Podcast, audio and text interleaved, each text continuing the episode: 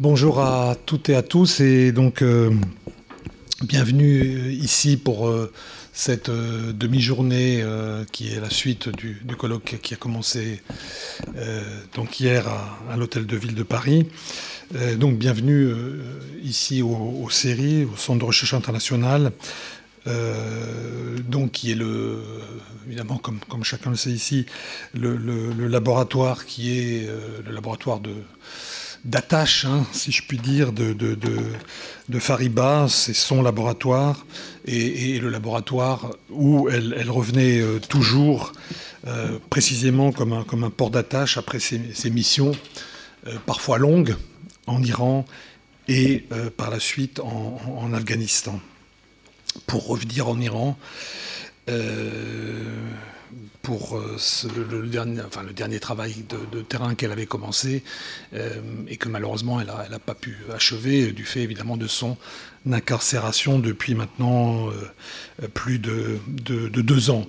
bien évidemment, je, ne manque pas une occasion de dire que collectivement, nous, continuons évidemment à réclamer sa libération sans condition. Euh, ce qui veut dire euh, euh, retrouver sa, pleine liberté, puisque bien évidemment, même si nous le savons, son sort s'est partiellement amélioré, elle, n'a pas cette liberté fondamentale qui est la liberté de, de, circulation.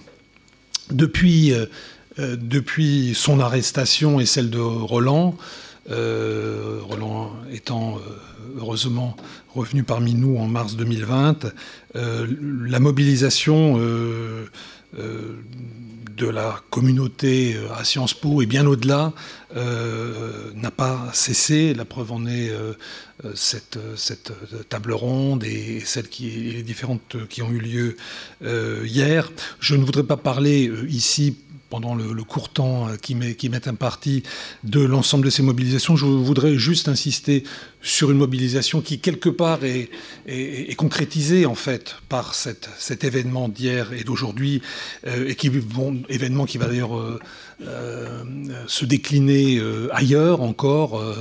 En, Europe, à Genève et, en Italie. Je voudrais insister ici sur la mobilisation intellectuelle dont ce colloque est une manifestation, euh, euh, mobilisation intellectuelle en particulier via la réflexion euh, sur la liberté de recherche, les risques du métier, finalement les pratiques aussi du, du chercheur. Euh, en janvier 2020, juste avant le, confinement, il y a eu à Sciences Po, et certains d'entre vous y ont bien évidemment participé, un, colloque d'une journée euh, qui était à la fois un colloque d'hommage à Fariba et Roland à l'époque, puisqu'il était toujours détenu, euh, ils étaient toujours détenus tous les deux à ce moment-là, qui avait déjà permis d'amorcer une réflexion sur ces questions évidemment extrêmement euh, importante, tout simplement des pratiques de notre métier, des contraintes, des contextes dans lesquels il peut fonctionner et il fonctionne euh, aujourd'hui de façon, disons-le globalement, beaucoup plus difficile qu'il y a 20 ou 25 ans. Le séminaire également euh, de Béatrice sur la sociologie et l'anthropologie sociale du politique, qui, est aussi un séminaire en même temps d'hommage à Fariba, s'inscrit aussi très clairement dans cette, dans cette veine il est évidemment euh, très clair que Fariba en premier, euh, et nous collectivement, nous nous serions évidemment euh, très facilement passés de, l'épreuve qu'elle traverse.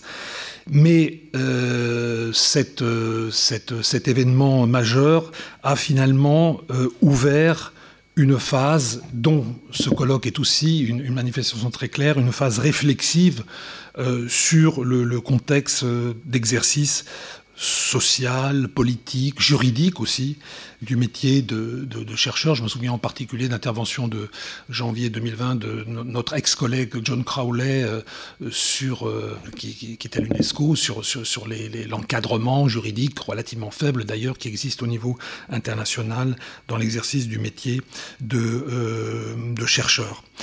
Euh, donc ce colloque lui-même, ce colloque d'aujourd'hui et, d'hier, est, une excellente illustration de cette phase d'autoréflexion que finalement nous, nous prenons euh, assez peu le temps de faire en règle générale et que euh, c'est un peu évidemment regrettable, mais que, c'est finalement dans, un contexte de, crise qui est celui de la détention de, Fariba, persistante de Fariba, que, nous revenons sur cette phase, mais disons, ne boudons pas malgré tout notre, notre plaisir. Je crois que c'est positif en ce sens-là, au moins. C'est-à-dire que, que, nous pouvons avoir cette, réflexion euh, sur, nos, sur nos pratiques. J'aurais juste, pour terminer ce, vraiment cette brève introduction, juste deux remarques euh, qui, euh, qui sont un peu plus larges que simplement la question des libertés euh, académiques, terme lui-même sujet à interprétation relativement multiple. Je ne vais pas épiloguer sur cela maintenant, mais je voudrais peut-être faire deux remarques qui me sont personnelles, mais qui sont certainement, enfin je l'espère au moins partagé par certains d'entre vous, peut-être pas nécessairement par tous, enfin en tous les cas de façon différente, sur euh, ce qui me semble important aussi dans le positionnement euh, du chercheur. Euh, pour moi, ça, ne veut pas dire que, ces deux points euh, résument évidemment tout, mais il me semble qu'il y a deux points euh, importants, en tous les cas auxquels moi je suis attaché. le premier, c'est, on a parlé de, enfin son nom en tous les cas a été évoqué hier comme une figure tutélaire, c'est pas surprenant, c'est celle de Max Weber. Eh bien, moi je continue à croire à sa notion de neutralité axiologique. Je pense que c'est une notion extrêmement importante. Euh, je pense en effet que dans l'exercice de sa pratique professionnelle, le chercheur doit suspendre tout jugement de valeur morale ou politique, encore une fois dans le cadre de sa pratique professionnelle. Et je pense qu'il faut, il faut peut-être redonner un peu de, de vigueur à cette notion de neutralité axiologique. La seconde, c'est que s'il le souhaite, mais c'est évidemment pas une obligation, ni contractuel ni autre. S'il le souhaite, le, chercheur peut aussi être euh, un intellectuel spécifique. Je crois que c'est Foucault qui disait ça, si je ne me trompe pas. Euh, euh, donc, ne pas intervenir sur tout et n'importe quoi, parce que ça, je pense que c'est plutôt, ça joue plutôt au détriment de la crédibilité du chercheur, mais intervenir sur son terrain spécifique, sur, pour éclairer les grands débats euh, sur les sujets qu'il a, lui-même pendant des, parfois des décennies euh, arpentés, oui, je crois que là, euh, il apporte une véritable valeur ajoutée. Il faut qu'il qu'il apporte, s'il le souhaite, encore une fois, hein, il n'y a aucune obligation, mais qu'il apporte ces éclairages. Euh, je pense que c'est deux, éléments hein, que je verse tout simplement hein, au débat qui a pu commencer hier, qui va se poursuivre euh, aujourd'hui et qui se poursuivra encore dans les, semaines et les mois qui viennent. Voilà ce que je voulais vous dire en guise d'introduction, donc en, nous souhaitant une, bonne, matinée, une longue matinée de, travail autour de toutes ces questions qui nous, font réfléchir depuis, hier après-midi. je passe la parole à ma collègue Florence Brisset-Foucault. Merci beaucoup, euh, Alain Dikoff. Je prends simplement la parole une minute pour vous souhaiter la bienvenue euh, au nom du, du FASOPO et puis euh, bien sûr du, comité de, soutien à, Fariba, pour remercier aussi euh, nos panélistes, à la fois ceux du, panel que nous allons écouter immédiatement et puis celui de, la fin de, matinée. Remercier bien sûr le, le CERI, Sciences Po, l'Agence française de développement et la ville de Paris qui ont, rendu cet événement possible, donc pour leur soutien pour hier et aujourd'hui, mais aussi et surtout pour leur, soutien dans la lutte que nous menons pour la libération de Fariba, qui est privé de liberté depuis 582 euh, jours. Donc l'événement euh, d'aujourd'hui, pardon 882 jours, pardon. Le Lapsus, excusez-moi. Euh, donc l'événement d'aujourd'hui euh, prend part, Alain Dikoff l'a rappelé, au sein d'une caravane euh, dont les prochaines étapes hein, nous mèneront à, Genève, à Turin et à Oxford. Et il prend, aussi cadre, il prend aussi place dans le cadre du séminaire qui a été lancé il y a environ 18 mois par Béatrice Hibou au séries qui nous invite à, continuer à, penser en pensant à elle et en, l'occurrence à, reprendre le flambeau de, l'appel que Fariba avait lancé pour, euh, je cite, sauver la recherche, sauver les chercheurs et euh, sauver l'histoire. Euh, hier, nous avons euh, parlé euh, du risque de, ces définitions plurielles, variables en fonction des espaces, des, périodes, mais aussi des acteurs et, des institutions qui sont engagés dans des pratiques de définition, d'objectivation, voire de, bureaucratisation du risque. Nous nous sommes interrogés sur les effets de ces processus sur la, production de, savoir et sur les responsabilités qui sont euh, en jeu dans la prise de risque, mais aussi les, mises en responsabilité euh, que, l'on voit à l'œuvre, et sur les manières pour euh, les chercheurs d'y faire face, notamment une fois qu'ils sont sur le terrain. Et nous avons touché du doigt seulement certaines des, thématiques qui vont nous occuper aujourd'hui, à la fois donc la manière dont le débat politique s'empare à certains moments de cette question de la production scientifique euh, sous la forme d'attente, parfois de défiance et parfois même d'hostilité euh, qui, peut émaner euh, de la société et de la classe politique par rapport à la recherche et par rapport à, l'université. On en a eu un, aperçu particulièrement parlant hier avec l'intervention de Daniela Melfa sur l'affaire Regeni et qui nous a poussé, et, là je rejoins Alain Dikoff, à, à, penser à des questions bien plus générales sur le statut des doctorants et, le métier euh, euh, de chercheur. Nous avons aussi abordé euh, hier euh, rapidement la question de, la prise de risque pour les enquêtés hein, euh, ou au sein des sociétés sur lesquelles nous, produisons du savoir, que nous étudions, que ce soit pour leur sécurité physique personnelle ou dans le cadre de processus plus larges. Hein, Irénée l'avait bien rappelé hier lors d'une de ses remarques, hein, de processus de changement politique, de pacification, de démocratisation. donc tout ceci, ce sont des questions que nous allons approfondir aujourd'hui et j'ai vraiment hâte d'entendre tous nos panélistes sur ces, sur ces questions-là. Et je vous remercie donc de votre présence, de votre présence aussi euh, euh, à vous. Et je vous souhaite donc un bon colloque au nom du, du FASOPO et, et, du comité de, de soutien.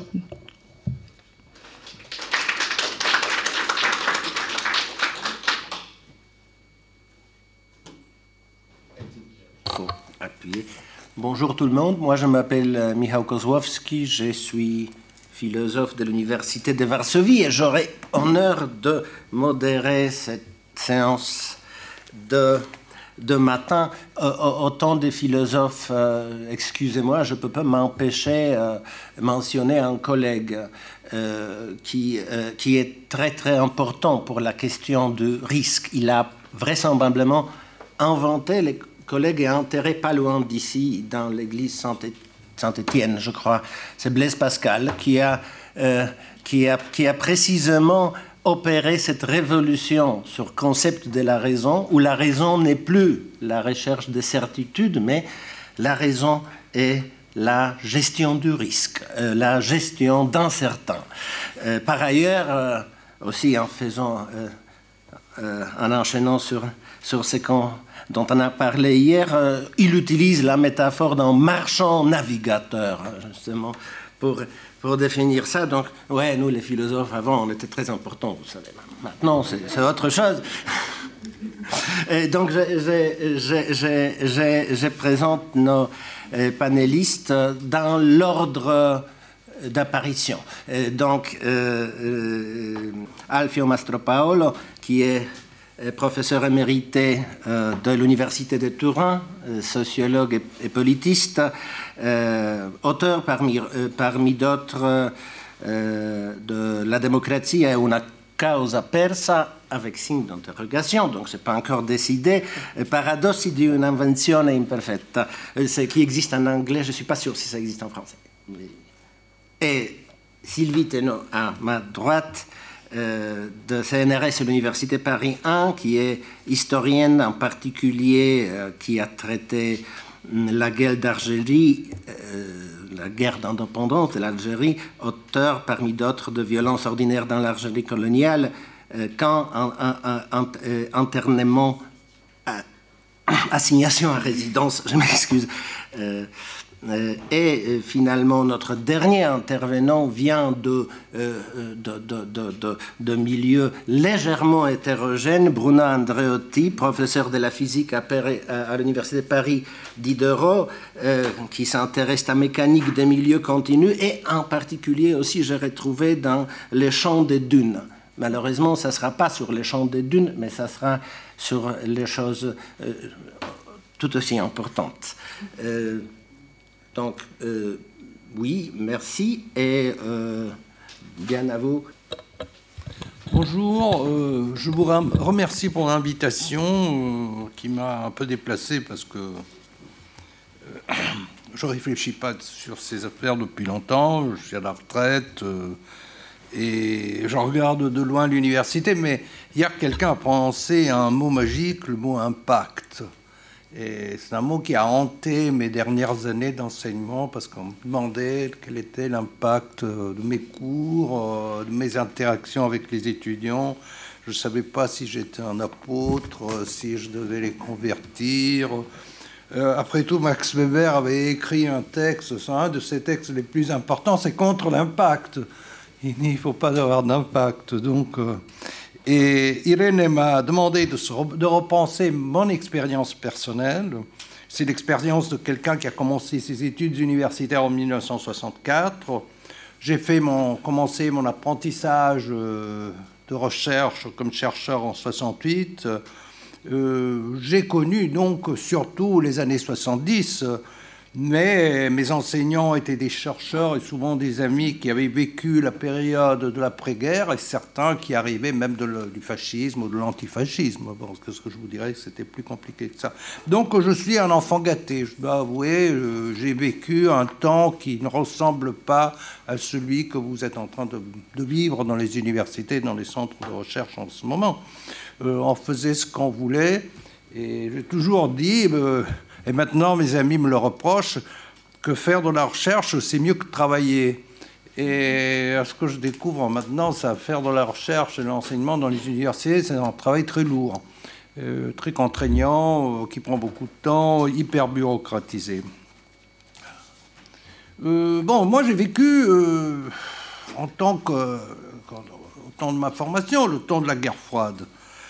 c'était plus la grande gelée, c'était plus la saison de la grande gelée euh, sur laquelle toutefois j'ai eu des informations de première main, mais il faisait encore assez froid, parce que en 1967, les colonels avaient pris le pouvoir en Grèce, euh, en Espagne encore un régime autoritaire. En 71, un journaliste américain parlait, c'est une formule pleine de menaces, de spaghettis en sauce chilienne. Et le plus. Euh, parce que le rôle du Parti communiste dans la politique italienne était trop important. Euh, le succès électoral de ce parti, il avait un tiers des voix, après tout, euh, c'était excessif pour euh, certains milieux américains. Et la démocratie chrétienne n'était pas trop fiable. la polarisation de la compétition politique était encore élevée et se manifestera encore plus après 68. L'Italie sera ravagée par la violence politique dans les années 70, une violence de droite qu'on oublie souvent, mais c'était une violence de gauche, mais c'est toujours de la violence. Euh, en 1075, le politologue plus connu, le italien le plus connu, il partira aux États-Unis, décidera d'émigrer à Stanford parce que bon, il pensait que les Américains, les communistes auraient pris le pouvoir et qu'ils auraient établi une dictature communiste. Euh, c'est assez curieux tout ça, parce que si on repense ce qui se passait, c'était quelque chose de très différent. Euh, la polarisation politique était élevée, mais ça n'a pas, eu d'implication sur la liberté de recherche. Je dois dire qu'on a vécu une saison de très grande liberté de recherche. Après 1947, euh, le, conflit a été extrêmement dur. Il y avait des gouvernements, comme en France d'ailleurs, des gouvernements d'unité nationale, quand les communistes et les, socialistes sont expulsés du gouvernement, de la majorité, et bon, ça commence un âge d'affrontement assez dur. En 1953, euh, Eisenhower nomme comme euh, ambassadeur à Rome une femme affreuse qui s'appelle Madame Clore Booth qui était la femme, l'épouse d'un grand entrepreneur médiatique, propriétaire de journaux, et qui était un véritable champion de l'anticommunisme. Et sans doute, Madame Booth euh, bon, elle a ordi de complot contre les institutions démocratiques, avec elle fréquentait les milieux de droite, les anciens fascistes. Euh, mais en même temps, et puis on a découvert dans les années 60, dans les années 80, avancé, on a découvert qu'il y avait une sorte d'armée secrète, Gladio, qui était manœuvrée par la CIA et par les Américains. Et c'était Madame Beautrousse qui avait lancé tout ça. Euh, mais il n'y avait pas de, cas d'intolérance envers le monde intellectuel. Ou ce qu'il y avait, c'était absolument marginal. J'ai réfléchi à un moment, il n'y a même pas de la censure il y a des épisodes de censure plutôt liés au fait que l'Italie est un pays catholique. Euh, un roman de Pasolini où il parlait de prostitution masculine euh, avait été censuré, mais bon, ça, touchait la sensibilité de, l'Église.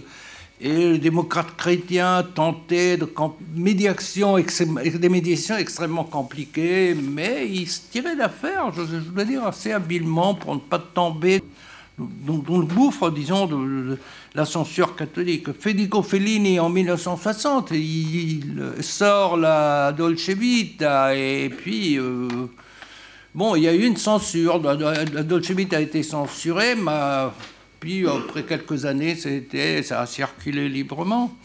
Euh, les chrétiens démocrates avaient le contrôle de la radio et de la télévision, euh, évitaient soigneusement toute représentation scandaleuse.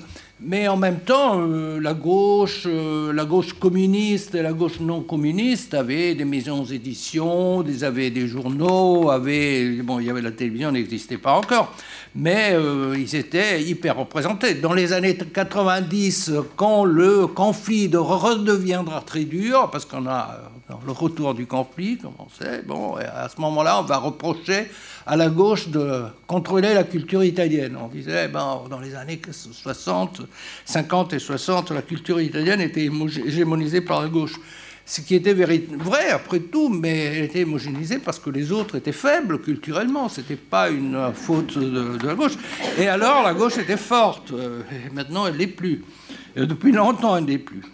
Il n'y avait même pas de problème, je dirais qu'il n'y avait pas de problème dans les universités. L'université est un univers très libre, euh, même sous le fascisme avait été un univers très libre, parce que c'était un milieu de notables. Et le fascisme savait que les notables n'étaient pas dangereux, euh, que les notables étaient, disons, assez, disons, assez proches du régime, même les notables libéraux, euh, avait demandé en 31 un serment d'allégeance. Il y en a 18 qui ont refusé, donc ils ont été expulsés de l'université. En 1938, il y a l'expulsion des Juifs. C'était un moment très dur. Mais en même temps, en principe, je dirais que l'université avait été assez respectée il y avait des universitaires qui faisaient, disons, des exhibitions de déférence envers le régime. Alors on a une production intellectuelle assez importante d'anthropologues, de juristes, euh, racistes, colonialistes, etc. Ça, c'est important. Mais c'est eux qui voulaient faire ça, qui voulaient se signaler auprès du régime. Je ne dirais pas que c'était le régime qui prétendait tout ça. Euh, le zèle fasciste n'est pas demandé. C'est eux qui montraient ce zèle, euh, sans doute. Euh. Et en fait, quand on fait les procès d'épuration, il y en a, mais l'épuration, bon, qui a été, bon, partout d'ailleurs, les purges ont été très généreuses dans tous les pays d'Europe pour plusieurs raisons. Dont, mais dans les universités, c'était assez marginal ce procès. Il y a quelques, cas, des expulsions, plus de réhabilitation, mais il n'y avait pas de grande foi. Les cas de foi fasciste étaient assez, disons, je, dirais, assez contenus. Euh, dans l'après-guerre, euh, l'atmosphère est très paisible. Il y a des clivages dans les universités. Euh, il y avait quatre zones, je dirais, d'influence. Je simplifie beaucoup, si vous me permettez. Il y avait des catholiques, il y avait une gauche communiste, une gauche non communiste, il y avait les libéraux. bon, les anciens fascistes avaient disparu, naturellement, ils s'étaient recyclés partout, ils s'étaient recyclés même à gauche, hein, ils s'étaient recyclés parmi, dans la gauche communiste dans quelques cas. Mais ces groupes sont respectés mutuellement. Euh, c'était, je disais, des notables. Il restait des notables. Quand moi, je suis arrivé à l'université, maintenant il y a 50 000 profs universitaires. Autrefois, il y en avait 6 000 quand je suis arrivé. Donc, euh, c'était un monde totalement différent. Il y avait des facs plus de droite et d'autres plus à gauche, euh, mais dans un monde polarisé, l'université est une zone franche. La liberté d'enseignement, qui était prescrite par la Constitution de 1948, euh, euh, était partout maximale. On racontait ce qu'on voulait, il n'y avait aucune contrainte, aucun contrôle. même dans, les écoles, dans le système d'enseignement, il y avait des cours de religion obligatoires, mais ça finissait là. C'était l'Italie, après tout, un pays catholique, euh, mais la liberté d'enseignement était respectée. Alors, euh, les sciences sociales. Les sciences sociales ne font pas d'exception. Il n'y a pas d'exception dans les sciences sociales, euh, au moins sociologie, sciences politiques, anthropologie, économie, droit. Bon, la sociologie et la science politique n'existaient pas. Plutôt, je dirais, il y avait une tradition d'études anthropologiques. Et l'anthropologie, ethnologie, alors là, il y a des faiblesses envers le fascisme. Il y a des anthropologues qui s'étaient liés au régime. Il y a des cas intéressants là-dessus. Mais sociologie et sciences politiques pratiquement étaient inexistantes. Il y avait une euh, sociologie sans être... Euh, on faisait de la sociologie sans le dire. C'était un peu cette tendance. Euh, pourquoi bah, Parce que le régime était un régime préférait la philosophie idéaliste. Euh, les sciences sociales, la sociologie a été faite par les statisticiens, par les économistes. Et il y a une production sociologique importante, par exemple, par les experts d'agriculture. Les experts d'agriculture qui s'occupaient de la réforme agraire, parce que le fascisme a fait, bon, qui a fait, après tout, a fait des réformes agraires, pas de redistribution de la propriété, mais était intervenu fortement dans l'agriculture, ben, il y avait des experts qui écrivaient des rapports de recherche extrêmement importants et extrêmement denses politiquement et sociologiquement. Donc, euh, c'était une discipline à inventer. C'était une discipline à inventer. Et là, il y a, ce que je vous raconterai, c'est l'intervention, l'aide qui arrive depuis les Américains. Euh, c'est la culture idéaliste avait expulsé la sociologie. Euh, la sociologie et la science politique, à ce point-là, ont été affectées fortement par la sociologie et la science politique américaine.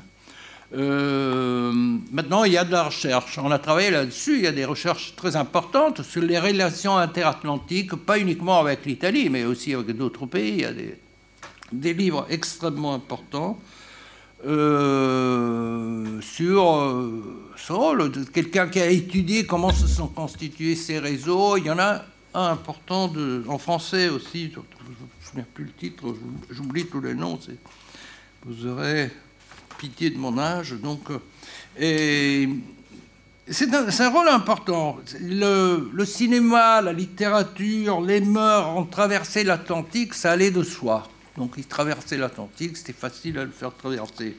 Euh, pour les sciences exactes euh, aussi, c'était obligatoire, ils s'échangeaient. Euh, les savants, les spécialistes, euh, les experts européens ont travaillé tous, on le sait, à la bombe atomique, la physique, la chimie, etc. Il y avait plein d'Italiens aussi. Et euh, le cas des sciences sociales est plutôt différent. Les chercheurs américains, leurs thèmes, leurs sujets, leurs méthodes de recherche interviennent pour plusieurs raisons. Euh, en premier lieu parce qu'il y a ce sous-développement des sciences sociales en, Italie et en Europe en général, je dirais, mais surtout parce que ça pouvait donner un coup de main à la politique étrangère américaine. Alors, il y a une relation sans doute avec la politique étrangère. Euh, un des livres consacrés à la politique étrangère américaine dit que le problème, un des problèmes principaux pour cette politique étrangère, c'était rendre le monde plus sûr pour la démocratie au siècle américain.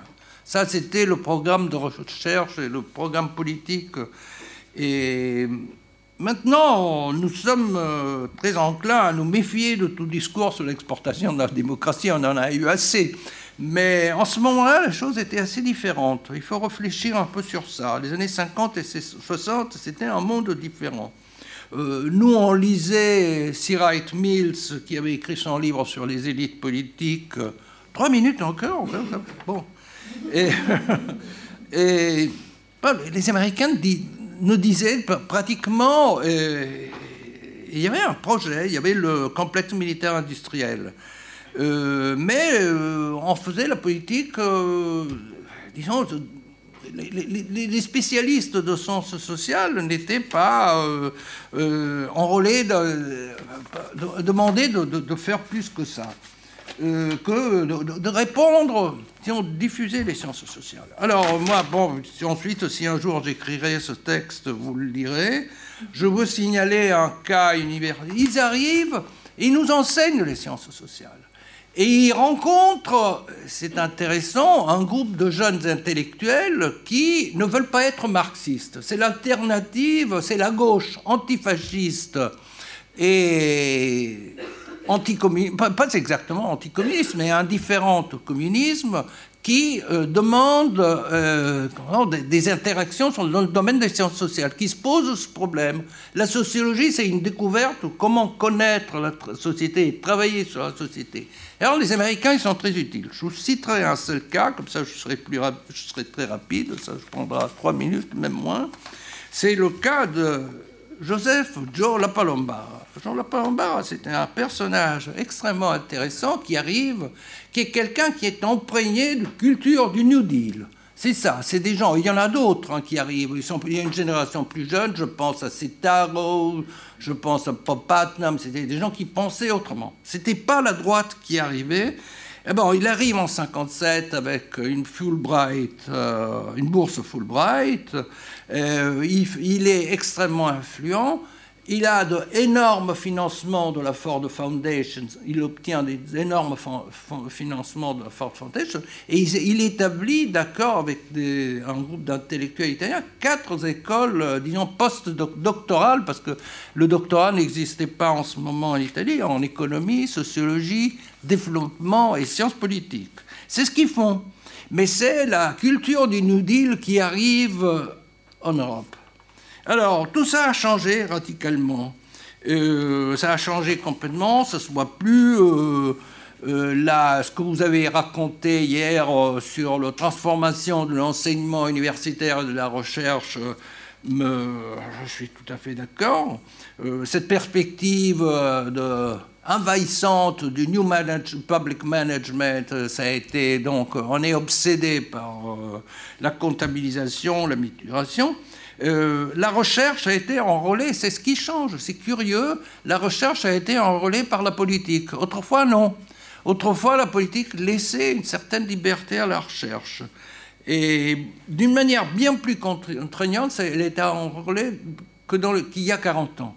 Il faudrait faire euh, une, euh, réfléchir un moment sur le marxisme, mais le marxisme a une histoire différente. La trajectoire du marxisme en rencontre les sciences sociales dans les années 70, dans une atmosphère différente. C'est un marxisme bien plus souple que le marxisme communiste staliniste. Euh, pourquoi ça a changé? Bon, je dirais que la perspective, c'est plus celle de la connaissance, de la compréhension et de la critique. On est d'accord sur ça. Les recherches doivent être rentables économiquement et doivent être rentables politiquement surtout. J'ai l'impression que ce qu'on tient, c'est que la recherche soit rentable politiquement. Et donc c'est un principe de censure obscur mais dramatique pour la liberté des chercheurs. Euh, la politique a envie d'enrôler la recherche à tout prix. Euh, autrefois, le pouvoir, fort probablement, le pouvoir était plus confiant en soi-même, ce qui fait la différence. Le pouvoir dans les sociétés occidentales a peur de l'opposition, a peur de la critique, a peur de la liberté de recherche. Euh, il considérait plus profitable la liberté de recherche, pensait que c'était plus utile gouverner la recherche à travers la liberté que gouverner la recherche à travers la contrainte. C'est deux techniques de gouvernement, c'est toujours des techniques de pouvoir. Je ne peux pas dire que c'était le monde de la liberté, mais c'est des deux techniques de gestion de pouvoir. Alors cet appel aux armes de nos jours est une épreuve de faiblesse. Il faut le considérer comme ça. Je trouve que c'est une épreuve de faiblesse. Et ce qui se passe en France, le débat qui, se passe en France, ça me donne vraiment l'impression d'un pays qui est dans une condition de faiblesse du système politique et de rigidité du système politique. Le système politique français, c'est une sorte de monarchie absolue, sans, grand contrôle, qui, euh, qui, pose une question assez grave. Bon, c'est la crise du régime parlementaire, donc la France, c'est l'illustration de, cette crise. Merci, je m'excuse, c'était trop long. Non, merci.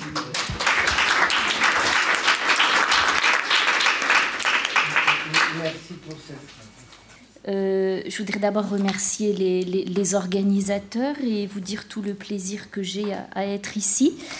Euh, il se trouve que j'ai beaucoup amendé ce que j'avais préparé parce qu'il y a beaucoup d'échos avec des choses qui ont été dites hier et puis même depuis ce matin. Donc euh, j'aurai un propos éventuellement, euh, je ne vais pas dire décousu, mais qui rebondira sur des choses dites précédemment. alors, comme Françoise Mangin, je, ne parle pas du tout là au titre de victime de, de quoi que ce soit. Euh, je vous présenterai une expérience de recherche avec une réflexion euh, qui pour moi est toujours en cours, c'est-à-dire que peut-être que dans six mois, je, serai amenée à dire le contraire de ce que j'ai dit aujourd'hui. En tout cas, je suis ouverte à la discussion parce que toutes ces questions-là, en fait, euh, nous, intéressent tous au quotidien dans la pratique. Donc, je suis en fait directrice de recherche au CNRS, qui est un organisme dont nous avons parlé à plusieurs reprises euh, depuis hier, qui est très important euh, pour moi parce que euh, ça a déjà été dit depuis hier, il me semble que la garantie majeure de l'indépendance de la recherche, elle est dans ce statut de fonctionnaire hein, qui nous permet de ne pas être exposé au risque de perdre à la fois notre travail et nos moyens de subsistance si nous disons ou écrivons quelque chose qui ne plaît pas. Et voilà. Et je travaille sur la colonisation en Algérie et l'histoire de la guerre d'indépendance algérienne. Alors, je, pensais en fait, et je m'aperçois que je ne suis pas la seule, euh, devoir commencer par situer dans quel contexte j'ai d'abord travaillé sur cette histoire. Moi, j'ai fait une thèse dans les années 1990. Et dans notre domaine, il y avait euh, trois figures euh, qui nous conduisait d'emblée, alors même que j'étais toute jeune étudiante, à réfléchir à ces questions de, liberté et de rapport aux politiques et, aux médias.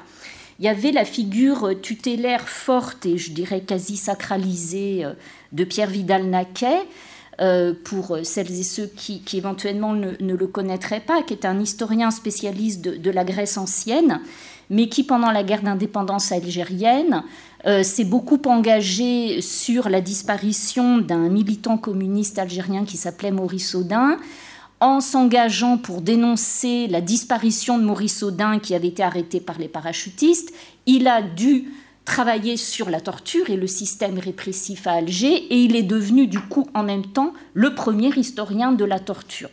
Donc en fait, il y a d'emblée, dans l'historiographie même, un lien intrinsèque entre recherche et engagement et l'historiographie de la guerre sur les questions de système répressif commence pendant la guerre elle-même avec les écrits d'un historien engagé.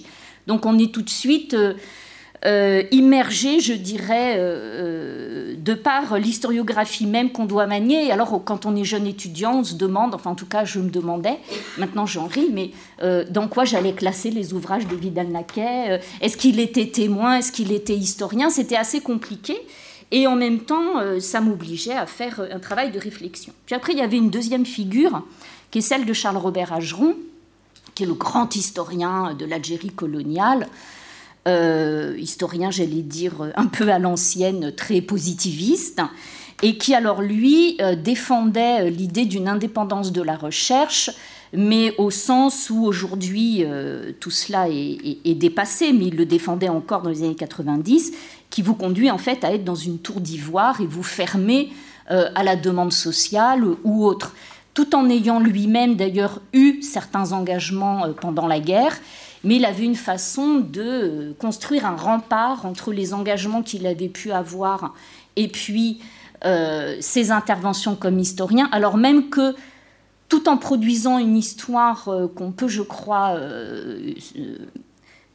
qualifier de très positiviste, on pouvait y lire ces, partis pris pendant la guerre. Hein. C'était intéressant. Mais alors Charles-Robert Ajon, c'était vraiment la tour d'ivoire, le scientifique dans sa tour d'ivoire qui ne communique pas. et puis, troisième figure, c'est celle de Benjamin Stora. Euh, donc certainement, euh, enfin je ne sais pas s'il est plus ou moins connu que Pierre Vidal-Naquet, mais aujourd'hui très connu, que tout le monde connaît. Et en fait, euh, dans sa génération, qui est en fait en gros la génération précédant la mienne, celle de Pierre Vidal-Naquet, Charles Brajon étant éventuellement la génération encore précédente, dans sa génération, il y, a, eu un véritable syndrome Stora. C'est-à-dire que Benjamin Stora est quelqu'un qui a d'emblée revendiqué à la fois un engagement politique et le fait d'aller dans les médias et d'aller euh, publiquement euh, communiquer sur cette histoire. Il suscitait des critiques au nom de l'indépendance, évidemment, la conception type Charles-Robert Ageron, mais aussi, honnêtement, c'était tout à fait visible chez les collègues de son âge par une forme de jalousie. Hein. Donc, je suis ressortie de tout ça, pas tout à fait convaincue euh, que euh, le scientifique dans sa tour d'ivoire était euh, la, bonne solution. Surtout que concernant Benjamin Stora, pour ma génération, et je ne suis pas la seule, il avait quand même joué le rôle d'un éveilleur grâce à son travail de vulgarisateur. C'est-à-dire qu'avant d'aller lire ses ouvrages, c'est quelqu'un que j'avais entendu à la radio ou que j'avais vu à la télévision et qui avait contribué à ma sensibilisation. Par ailleurs, dans mon ma trajectoire personnelle, moi je suis arrivée à travailler sur cette histoire en fait par l'antiracisme, c'est-à-dire dans les années, à la fin des années 1980, quand le Front National commençait à, s'installer euh, dans le paysage politique français, tout le mouvement antiraciste puisait dans l'histoire de la guerre en Algérie euh, au profit de son argumentaire et en disant notamment que Le Pen avait été lieutenant en Algérie euh, en 1957 et avait pratiqué la torture.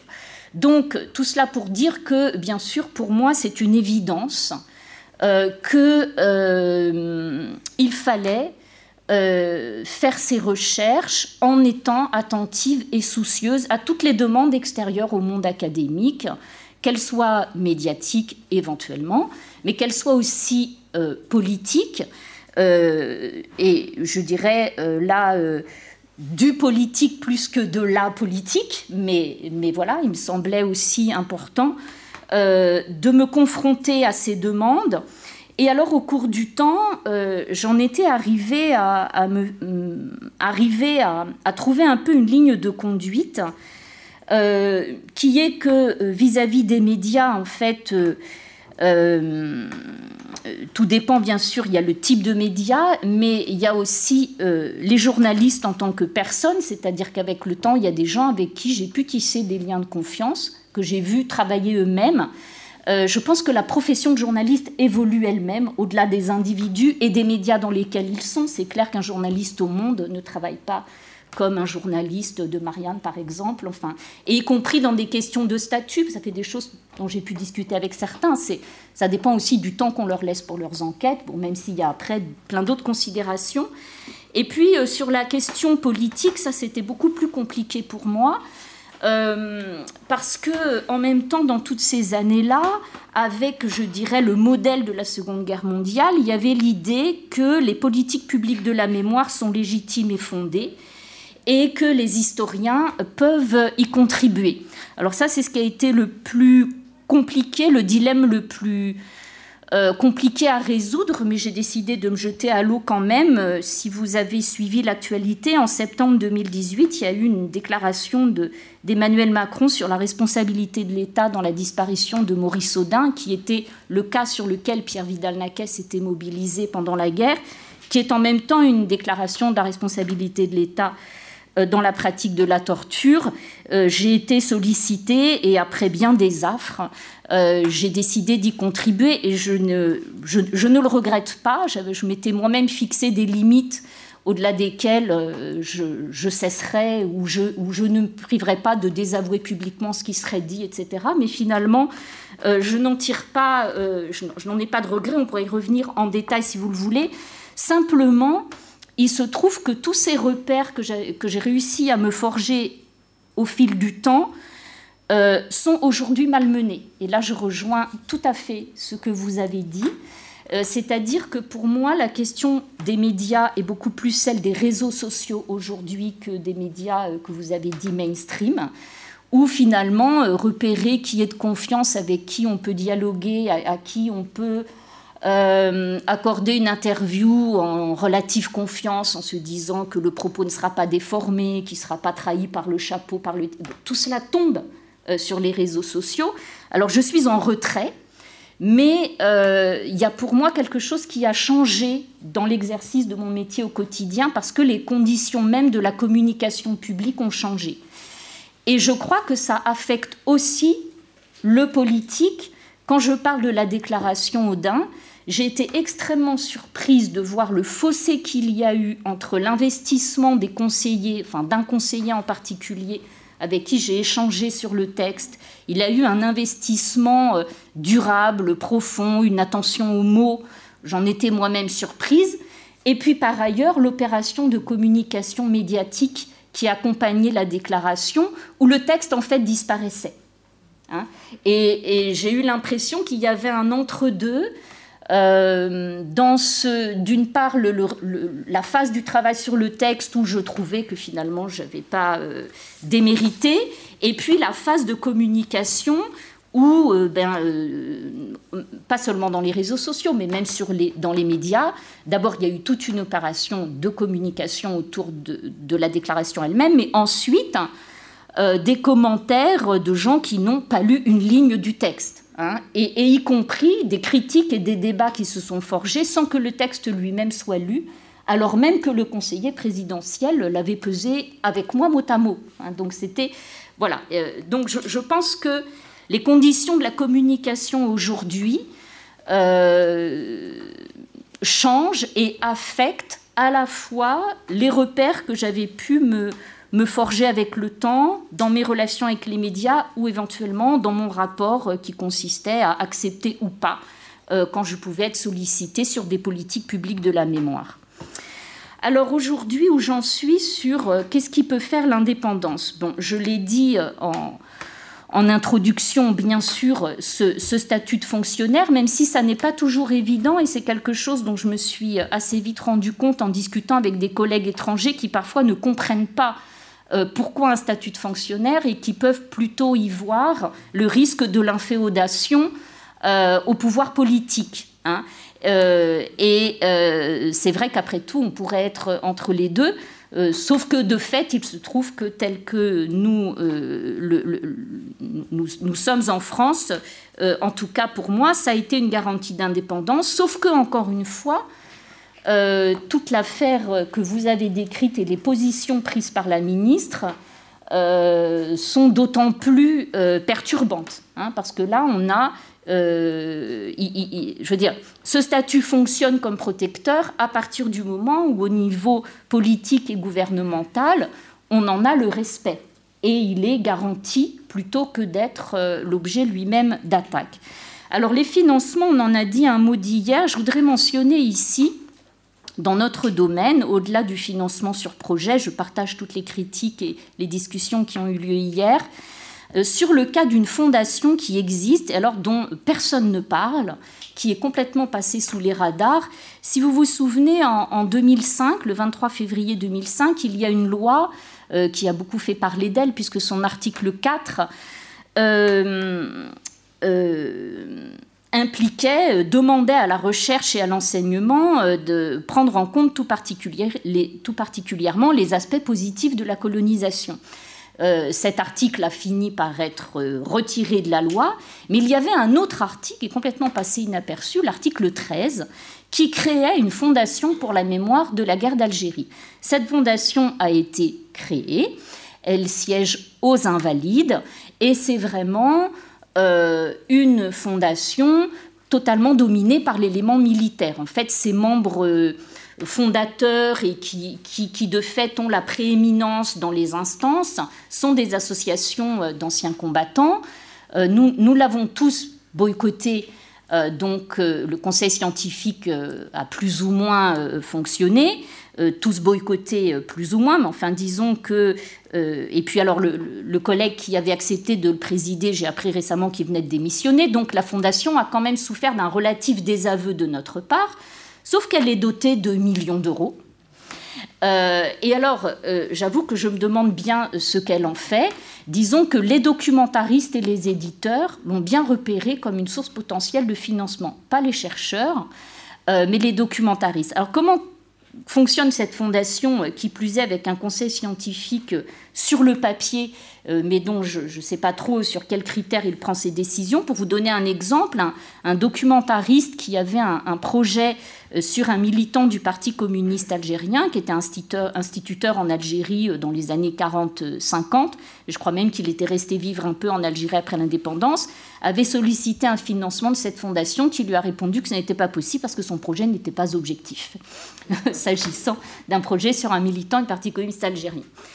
Là où je veux en venir à travers cet exemple, euh, c'est que finalement, sur cette question de l'indépendance et, du rapport aux politiques, j'en suis venue vraiment à m'interroger sur euh, finalement euh, qu'est-ce que l'histoire et pourquoi l'histoire, ce qui est considéré comme une histoire objective et neutre dans les médias, euh, est une sorte d'histoire euh, à la mode de la fondation dont je viens de vous parler, hein, c'est-à-dire une histoire attachée au factuel et pour qui la neutralité et l'objectivité résident dans le fait d'avoir toujours un pour et un contre, du négatif et du positif qui sont mis en balance. En fait, la vision de l'histoire s'arrête là. Hein. Euh, en gros, euh, ce qui va prouver votre objectivité sur la colonisation, c'est le fait que euh, si vous parlez des aspects négatifs, vous devez obligatoirement parler en même temps des aspects positifs, ou bien si vous parlez de la guerre et que vous évoquez la torture euh, de l'armée française, vous devez obligatoirement mettre en regard les violences du FLN.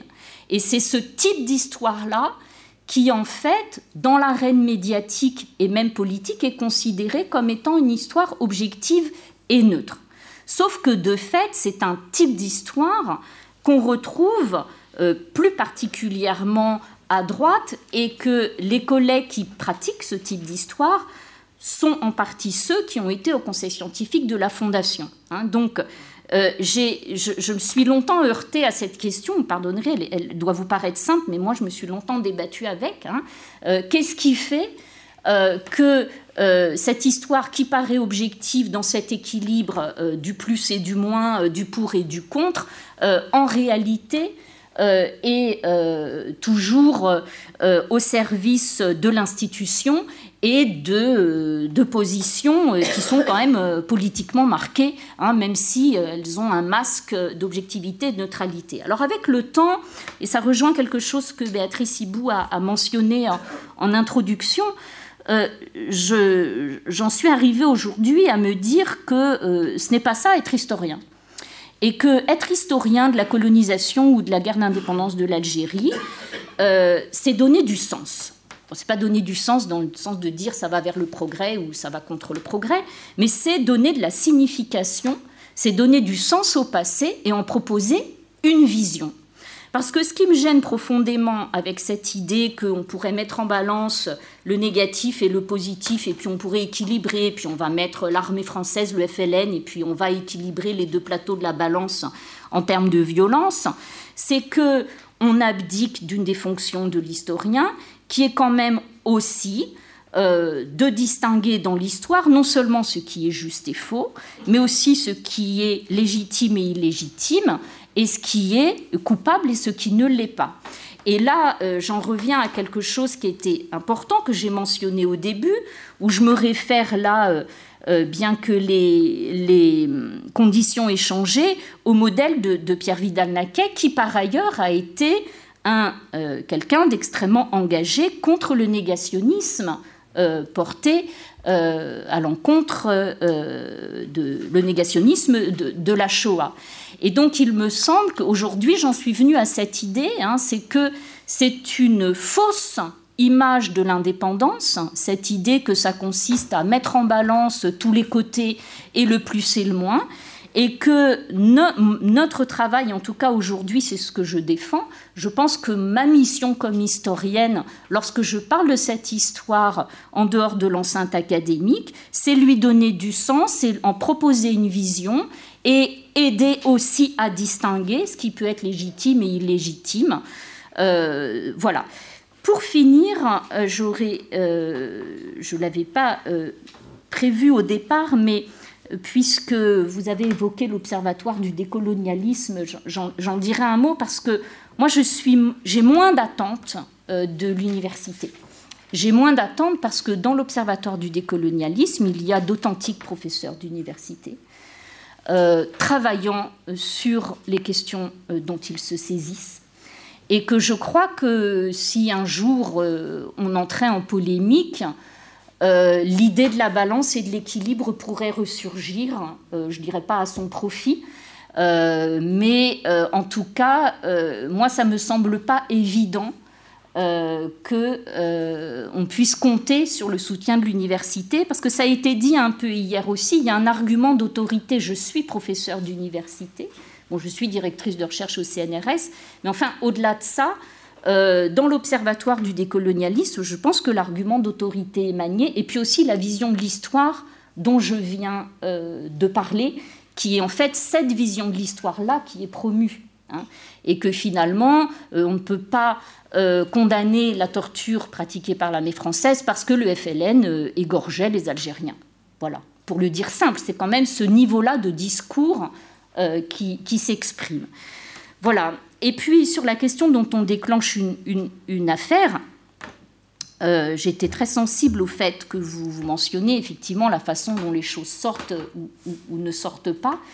Et, cet observatoire du décolonialisme, où certains de ses membres ont déjà fait circuler des messages qui sont restés des mails, parce que personne ne les a fait sortir, euh, mais euh, je ne suis pas euh, certaine qu'on n'ait pas un jour un, scandale possible sur les réseaux sociaux, sauf que ce sera à nous de le faire sortir. Voilà, et que j'ai pas. non, mais je, le dis, voilà, on est, entre nous. On, pourrait aussi créer l'affaire, mais je pense qu'il y a une forme de, refus de le faire. En tout cas, moi, j'ai refusé de le faire, mais par mail, il peut circuler de la part de ces gens-là aussi des choses euh, euh, violentes, sauf qu'il euh, y a encore une forme de, précaution, peut-être parce qu'ils savent que juridiquement ils pourraient s'exposer à des poursuites sur ce qui est écrit dans des mails et ce qui circule dans des mails et ce qui n'est pas encore sorti publiquement. Voilà.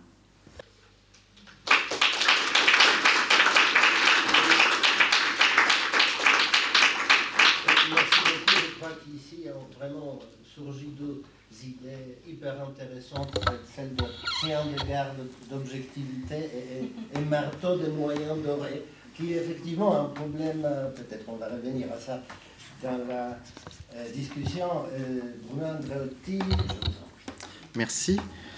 Donc, je suis physicien et pour ce qui importe ici, vous avez juste besoin de savoir que je fais partie de la poignée de physiciens qui connaît la physique des aérosols. Ça éclaire la suite. J'avais hésité entre deux titres. Le premier aurait été contre l'expertise et le second aurait été comment je suis devenu un expert. Et depuis hier, j'ajouterai comment je suis devenu un expert en évaluation quantitative du risque, de sorte à m'opposer tout le panel précédent. Mais bon, il s'agit de SARS-CoV-2 en l'occurrence. Donc, euh, depuis euh, un certain nombre d'années, les experts me posent problème pour différentes raisons que je vais expliciter, et aussi bien les bons experts que les mauvais experts. Et j'ai appris hier comment on disait poliment, on dit est-ce que Didier Raoult est dans la salle euh, Et bon, moi j'ai un problème aussi avec les bons experts, c'est-à-dire que bon, le, le GIEC qui correspond à un souci que j'ai, le réchauffement climatique, c'est un de mes soucis primordiaux eh bien, euh, fait un travail remarquable. C'est l'institution la plus extraordinaire dans l'expertise, et pourtant, elle ne parvient rigoureusement à rien dans le réel. Donc ça, ça me soucie vraiment. donc ce que je vais faire, c'est qu'avant d'exposer euh, l'expérience pragmatique qui est le, cœur, je voudrais vous donner quelle est euh, ma manière de penser, enfin un schéma théorique un peu étroit qui, est, qui va contraster avec l'expérience concrète. Donc la figure de l'expert se situe, peuple, la zone grise qui est entre la sphère savante, donc on définit par ses normes, son éthique, ses institutions, ses procédures de véridiction, euh, et qui vise globalement à dire collectivement et sur le long terme, donc ni individuellement ni sur le court terme, le vrai sur le monde, et la sphère politique qui, en gros, ne vise pas du tout à dire le vrai sur le monde, mais euh, vise le bien, et comme le bien c'est une notion subjective, eh bien euh, les démocrates entre nous s'accordent à penser qu'il faut une pluralité de rationalité en débat en démocratie. Et ces deux sphères euh, savantes et politiques, mon moi profond dit qu'il faut les séparer autant que possible, et en particulier, je suis un fervent militant de l'autonomie du monde savant euh, vis-à-vis de tous les pouvoirs religieux, économiques, politiques, et de la liberté académique qui va avec.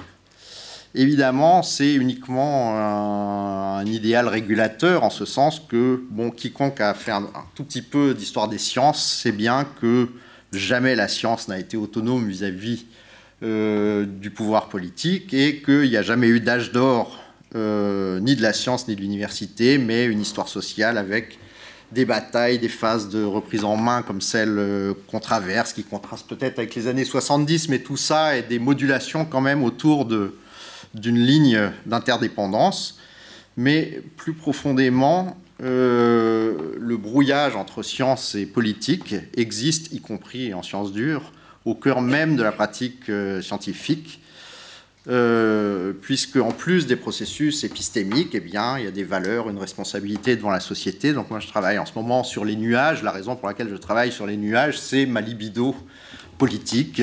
Je souhaiterais qu'on trouve une solution au réchauffement climatique. Bon, et ça n'empêche pas d'être parfaitement euh, rigoureux, intègre, euh, exigeant dans ce que je produis. Enfin, j'espère.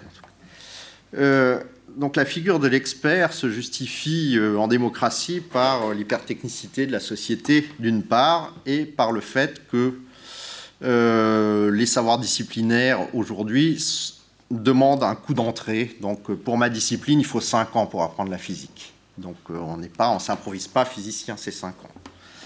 Donc, euh, de l'autre côté, euh, je suis de ceux qui pensent qu'on a besoin d'éclairer la décision publique par euh, le fait scientifique établi. Et donc, ben, il faut que cette zone grise interfaciale existe sous une forme ou une autre. Il faut juste l'instituer le mieux qu'on peut, la critiquer. Et de manière assez intéressante, on pourrait euh, tricher un peu avec l'histoire et faire remonter la figure de l'expert à l'Athènes des, 7e au 4e siècle, pendant lequel les experts étaient des esclaves, de sorte à les empêcher d'accaparer le pouvoir. Et euh, je ne peux pas trop le dire publiquement, mais je trouve cette idée de l'expert esclave assez séduisante euh, encore aujourd'hui. Donc, Qu'est-ce qui fait l'expert euh, cohérent avec l'idée démocratique? Eh bien, c'est sa supériorité épistémique dans un domaine de savoir technique et euh, spécialisé. Et l'expert est supposé utiliser des méthodes standardisées, c'est-à-dire que tous les experts soient interchangeables, ce qui ne signifie pas qu'il n'y en ait pas des bons et des mauvais, mais enfin qu'ils euh, apportent la même réponse globalement à une même question. Et donc il s'appuie non pas sur la puissance de véridiction du collectif du monde savant, c'est-à-dire euh, cette véridiction asymptotique et collective, asymptotique en temps, euh, mais sur des savoirs qui sont déjà établis, déjà stabilisés, aussi bien des savoir-faire techniques que des savoir-faire fondamentaux en ce sens, un expert est assez proche de ce que c'est qu'un prof ou un, prof de secondaire, disons, pour, euh, pour dégrossir les choses. Il y a un, savoir bon, qui est stabilisé, qui peut encore évoluer, mais ça va. Et donc, bon, ben, il y a euh, une certification qui passe par l'expérience, par la formation, qui dit, voilà, monsieur est expert euh, dans un certain domaine. ce que produit l'expert compatible avec la démocratie, c'est ce qu'on appelle policy relevant, c'est-à-dire pertinent pour l'action publique, et par opposition, on aurait l'expert technocrate, celui que je rejette a priori, qui est prescripteur de politique publique, c'est-à-dire policy prescriptive. Euh, et on le trouve, si je remonte à l'Athènes à nouveau, dans le Protagoras de Platon, on a une charge contre la démocratie délibérative et l'idée au contraire que euh, le bon gouvernement, c'est le gouvernement par les meilleurs, par l'aristocratie à l'époque, mais on peut extrapoler que les meilleurs aujourd'hui euh, deviennent les meilleurs techniciens, donc une technocratie. Et bon, la, grande époque florissante de ça, c'est euh, le 19e avec le, saint-simonisme, le positivisme contient. Euh, l'idée, la grande époque de, l'idée du progrès. Et surtout le, fait que l'effondrement des hétéronomies religieuses chez nous provoque un basculement de la science comme instance supplétive de légitimation vis à -vis du politique euh, qui est bon, dans, cette essence-là. Ces choses-là ne euh, sont pas nouvelles, elles courent au cours du temps pratiquement de manière invariante. Si on lit euh, l'affrontement Lippmann-Dewey, bon, on peut pratiquement raconter les choses à l'identique aujourd'hui, sans trop de problèmes. Donc, bon, l'expert technocrate a, évolué récemment en ceci que aujourd'hui, euh, il dit essentiellement la conformité, par exemple, de projets, mais ça peut être de toute autre chose, d'idées en, mise en, concurrence vis-à-vis euh, non pas d'une forme de réel, mais de normes, de règles, de procédures contingentes, historiquement déterminées, socialement déterminées, plutôt que euh, vis-à-vis de ce qu'on pourrait appeler une réalité scientifique, une vérité scientifique. Donc, par exemple, l'expert aujourd'hui aime beaucoup les indicateurs de performance. Euh, et donc, euh, ce à quoi travaille cet expert que je réprouve, l'expert technocrate, c'est une forme d'évacuation du politique, d'anesthésie du politique, c'est-à-dire de prescrire des solutions uniques à des questions qui appellent un débat démocratique entre des rationalités en débat. Alors, on a un troisième type d'expert qui a été particulièrement là pendant le Covid. Euh, c'est ce que j'appellerais le battleur médiatique. Et le battleur médiatique euh, appartient à tout un, tout un gradient qui va jusqu'à l'imposteur publicitaire, qui est sa forme extrême. On en a eu l'illustration dans le premier exposé. Je ne citerai pas de nom. Mais lui, on pourrait faire remonter l'imposture euh, publicitaire au nouveau philosophe pour dater ce moment de l'irruption euh, dans l'espace public de personnes qui euh, prétendent à détenir une forme de vérité à dire dans l'espace public, non pas par un faisceau de preuves, par un argumentaire rationnel, par les méthodes qu'ils ont déployées, qui sont publiquement livrées à la, critique des savants, mais par euh, leur personnalité elle-même, parce qu'ils sont, par leur réputation, et ce qui alimente très fortement euh, la figure du battleur médiatique en ce moment, c'est le fait qu'elle n'est euh, que l'autre face d'une même médaille qui est le, le, manager de la science, le PI, Principal Investigator, je ne sais pas si on dit ça chez vous, enfin le porteur de projet qui est en quête perpétuelle de financement et dans lequel euh, la production savante elle-même, c'est-à-dire les méthodes, les résultats, les nombres, les développements, deviennent secondaires par rapport à la réputation, c'est-à-dire avoir déjà porté des gros projets, avoir déjà managé des équipes. Euh, et on le paye très cher, le battleur médiatique. Hein. On, le, paye par des, dizaines de milliers de morts quand même euh, en ce moment. Donc mon expérience de SARS-CoV-2, une fois que j'ai préparé le terrain pour vous montrer que mon expérience boite complètement avec euh, ces idées théoriques qui, me semblent pourtant justes encore aujourd'hui. Euh, donc il me faut vous faire remonter pour que vous suiviez la chronologie temporelle dans vos mémoires à janvier-février 2020. Et euh, que sait-on? On, sait par exemple sur SARS-CoV-1, enfin en tout cas les, virologues savent qu'un virus respiratoire se transmet par euh, trois voies distinctes. D'une part, euh, il peut se déposer sur une surface, on la ramasse avec les doigts, bon, une barre de métro, et puis on met les doigts sur les lèvres, je viens de le faire trop tard, euh, et là, il se réplique le virus et c'est terminé, on est contaminé. Donc ça, c'est ce qu'on appelle la transmission par les fomites. On peut euh, être symptomatique, c'est à ça qu'on reconnaît euh, une affection respiratoire, et on tousse ou on éternue, c'est pas tout à fait la même chose, et on émet des, grosses gouttes, des postillons, qui soit viennent se déposer sur une surface et on les ramasse avec le doigt, soit viennent directement euh, sur les lèvres ou sur les yeux, et on se contamine. Et puis, on peut simplement, en respirant, mais a fortiori quand on parle. Donc normalement, j'aurais pas dû enlever mon masque si j'étais cohérent avec moi-même, mais je fais comme les autres. Euh, on peut exhaler euh, par la respiration des particules virales qu'on ne voit pas, que vous ne voyez pas, et on peut les inspirer. Et l'image la plus facile à avoir, c'est celle de la fumée de tabac. Ça flotte dans la pièce, possiblement pendant des heures si c'est mal ventilé.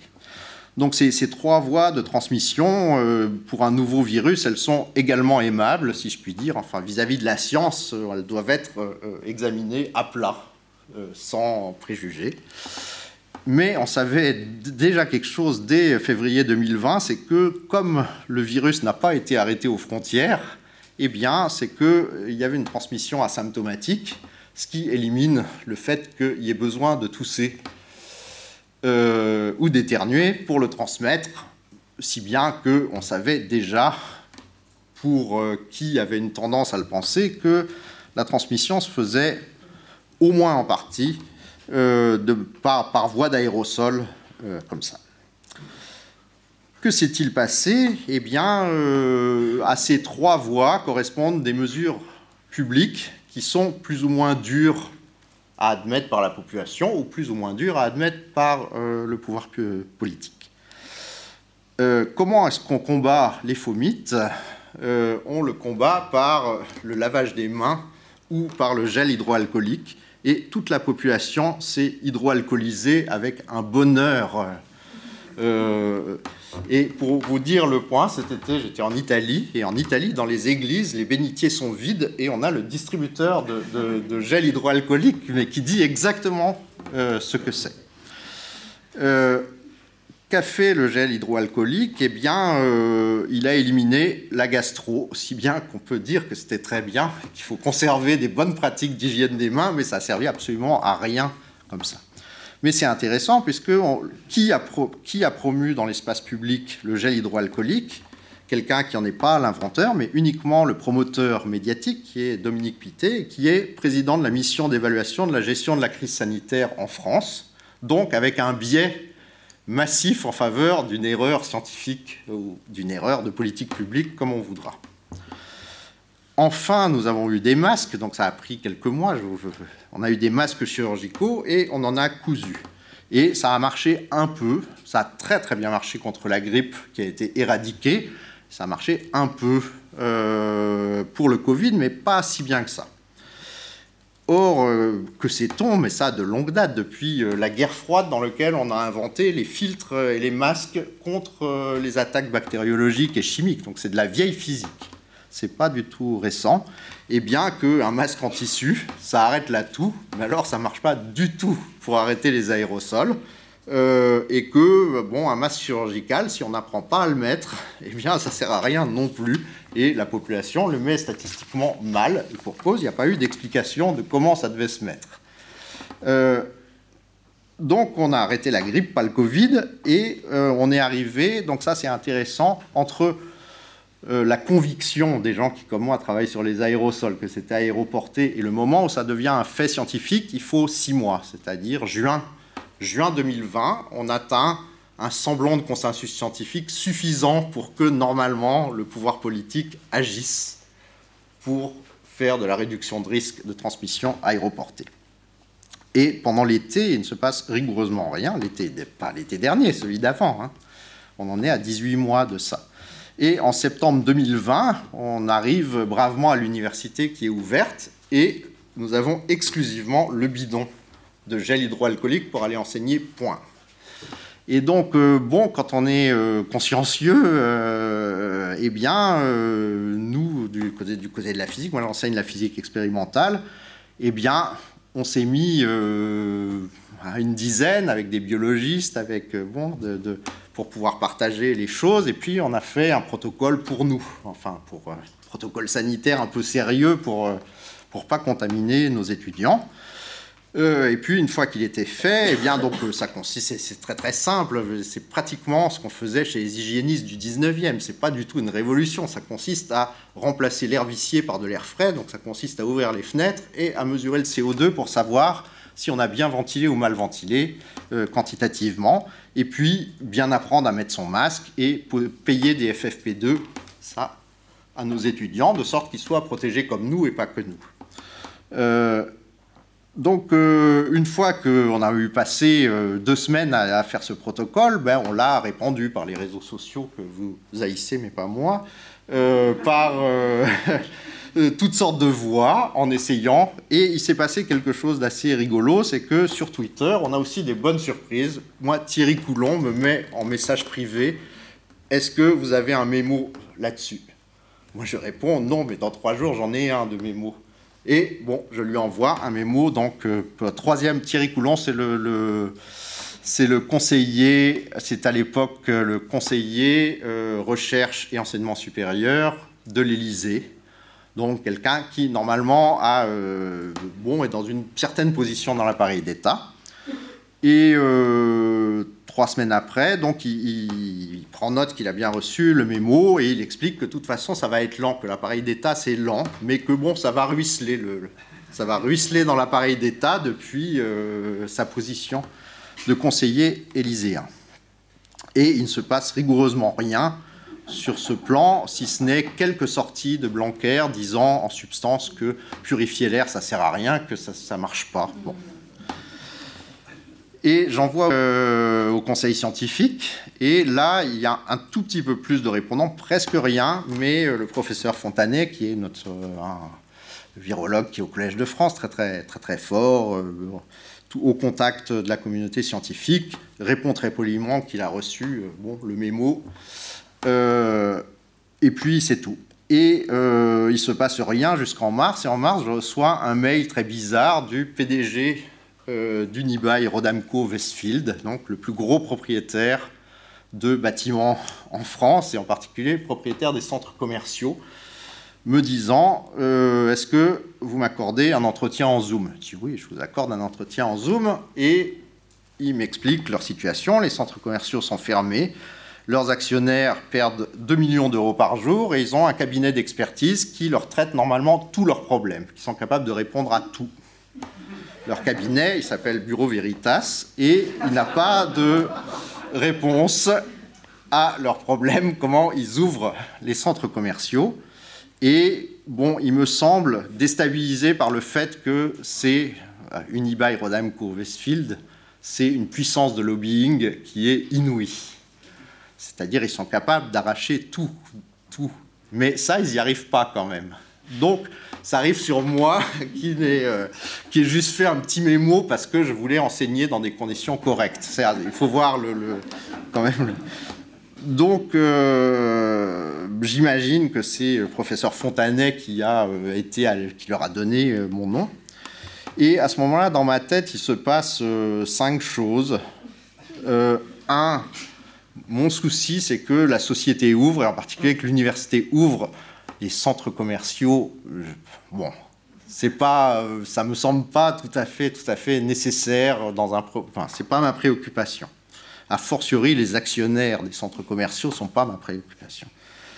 Deuxièmement, je me dis, bon, je connais la puissance de lobbying d'Unibail, je peux faire un coup à deux bandes, c'est-à-dire que moi, je suis pas capable d'accéder à l'exécutif pour qu'ils acceptent le consensus scientifique, mais peut-être Unibail euh, si moi je tape bien, je peux utiliser leur momentum pour aller euh, faire quelque chose.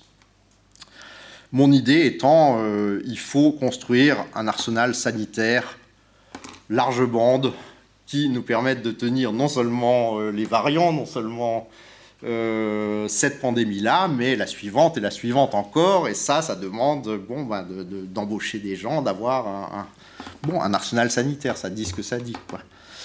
Troisièmement, comme j'enseigne la physique expérimentale, j'avais plein de L3 qui étaient euh, dans leur chambre étroite, sans argent, parce qu'ils n'avaient plus de petits boulots. Je me suis dit, quand même, je peux aller chercher un peu d'argent chez Unibail pour les donner, pour faire travailler mes étudiants et que bon, ils sortent, ils soient moins déprimés, qu'ils soient utiles à la société. Mais ça me semblait euh, bon un deal euh, correct. Et enfin, enfin, enfin, c'est mon quatrième. Je me suis dit, c'est un milieu que je ne connais pas du tout. J'ai aucune idée de comment marche une boîte comme ça, donc je peux faire un peu d'ethno-anthropologie sauvage, sans méthode. Est-ce que Raoult est dans la salle? Euh, Pour savoir comment on pense là-dedans. Enfin, ça ressemble à quoi en vrai ça Bon. Et puis, je me suis dit aussi, de toute façon, vu qu'ils viennent me chercher, euh, je peux être parfaitement intransigeant vis-à-vis de mon éthique. J'ai à faire. Euh, moi, pas mon métier d'être expert, donc je peux être euh, extrêmement dur avec eux quand ça me convient pas, ça ne convient pas. Donc, ce que j'ai fait, et ça a demandé bon, un travail de bibliographie qui est absolument inouï. Il y a eu 30 000 articles. Enfin, en mars dernier, on était à 30 000 papiers dont 29 000 n'ont rigoureusement aucun intérêt. Euh, 1000 sont intéressants et quelque chose comme 200 demandent une lecture de 3 heures chacun. Et c'est extrêmement fastidieux parce que ça touche à des disciplines qu'on ne maîtrise pas, donc il faut demander à des copains des, comment on lit. Bon. Euh, Qu'est-ce qu'on a fait avec ça? Eh bien, on a été faire des expériences de physique euh, à Carré-Sénard, en grande banlieue parisienne, et au Halles, pour comprendre. Et puis surtout, on a discuté avec euh, bon, les, gens qui s'occupent de ventiler ces bâtiments, comment ça marche, quel est le système hiérarchique, à qui ils obéissent, où sont les ordis, etc.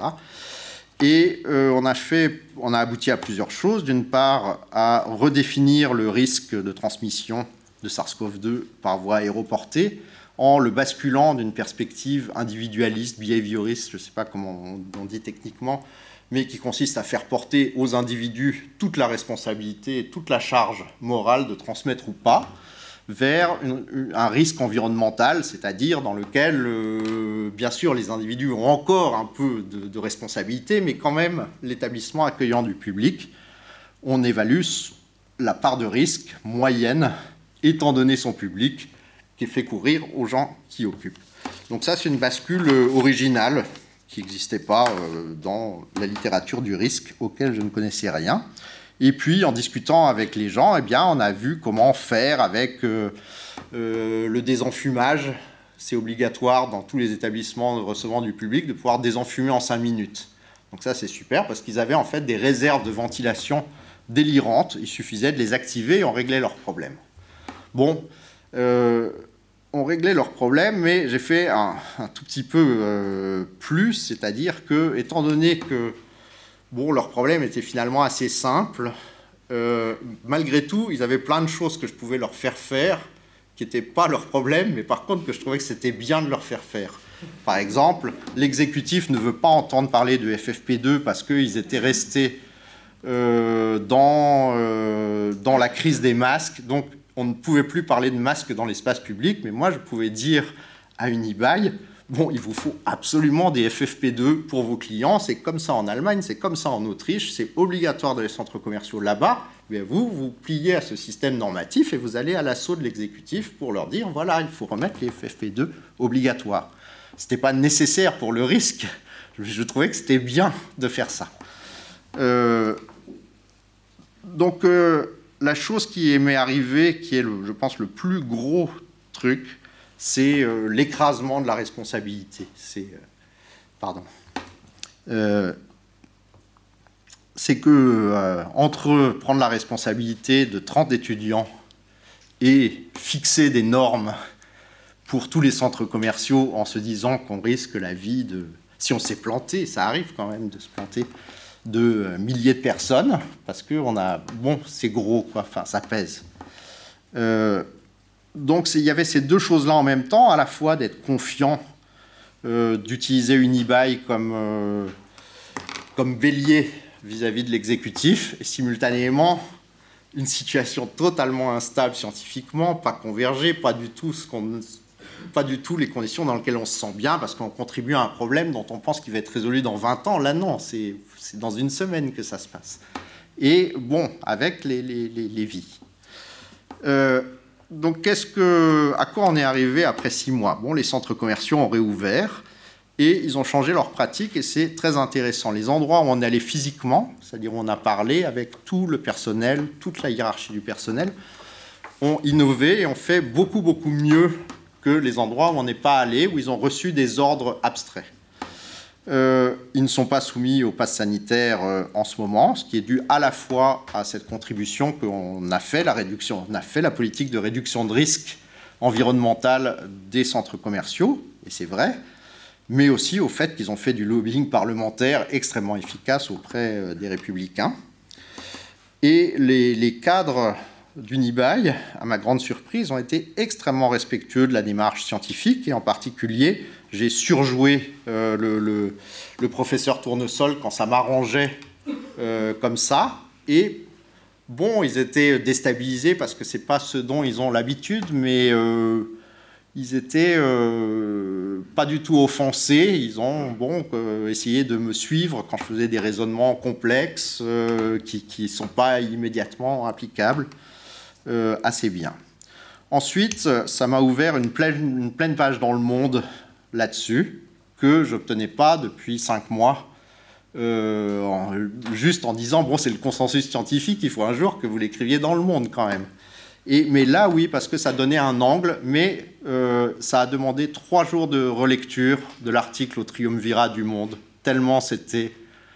Euh, et toute petite citation de moi qui était un tout petit peu critique a été gommée, lissée, enlevée L'article est poli, mais alors euh, à l'extrême.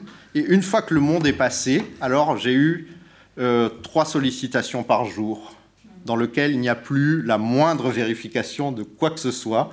Et plus il y avait d'impact, plus c'était proche du 20h de TF1, et moins il y avait de travail journalistique.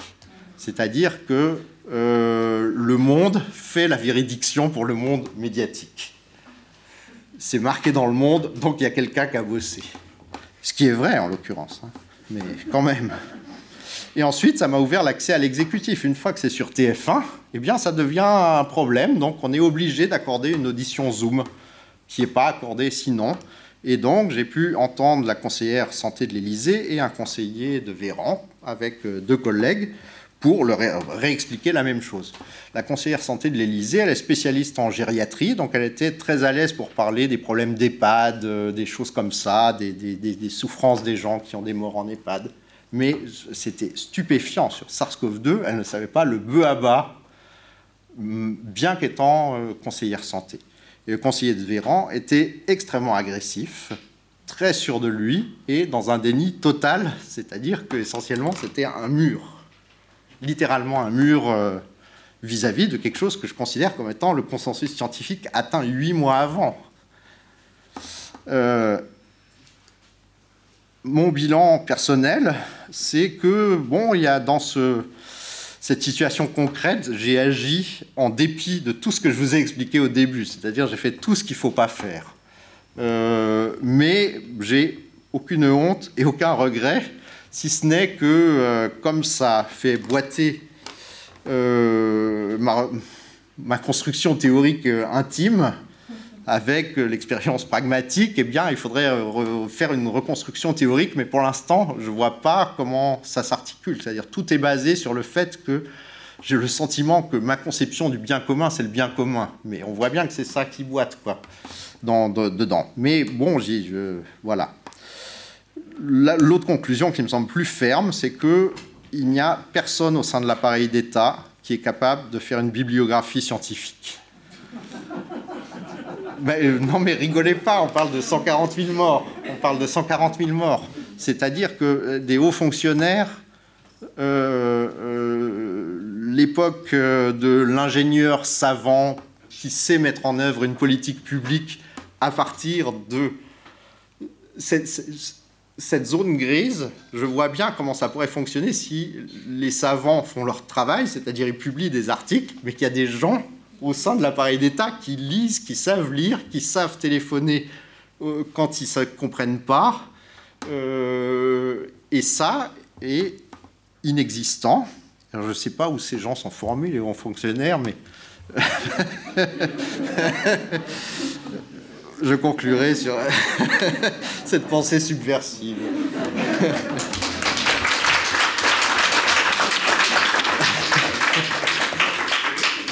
Merci beaucoup Bruno pour avoir dissipé notre profondément enraciné croyance que vous, les scientifiques durs, vous avez euh, vous avez la, vie en rose. Oui, euh, donc moi j'y crois un peu toujours. Euh, merci pour cette table ronde. avant qu'on passe à la discussion, je voulais juste dire très brièvement une, une remarque que bah, c'est bien de partager vos malheurs, mais nous, en, Europe, en Europe centrale et orientale, nous sommes plus fatalistes que, euh, que preneurs, de, risques. Et, vous savez que pour les sciences sociales en particulier, l'Europe centrale est, est, la terre, est une terre fertile. Ça veut dire ça pousse, ça grandit. Ensuite, il y a le temps de la récolte, on les coupe, moitié on jette, moitié on envoie à ouest. Euh, je crois que euh, ça arrivait même à, l'Allemagne, donc sauf qu'une fois seulement, nous, plus souvent. Euh, récemment, ça a bien grandi, et, je crois que le temps de la récolte est proche, en particulier en Pologne et en Hongrie ou, les dirigeants politiques de nos pays, euh, il y a une chose qui vraiment, ça c'est émotif et ça c'est récent chez les mammifères, là qu'ils détestent les sciences sociales et, la seule chose qui, qui, les arrête, c'est qu'ils ne savent pas très bien avec quoi les remplacer encore. Donc euh, il y a un peu d'hésitation. Euh, oui, alors j'ouvre la discussion. J'imagine qu'il y a plein de questions.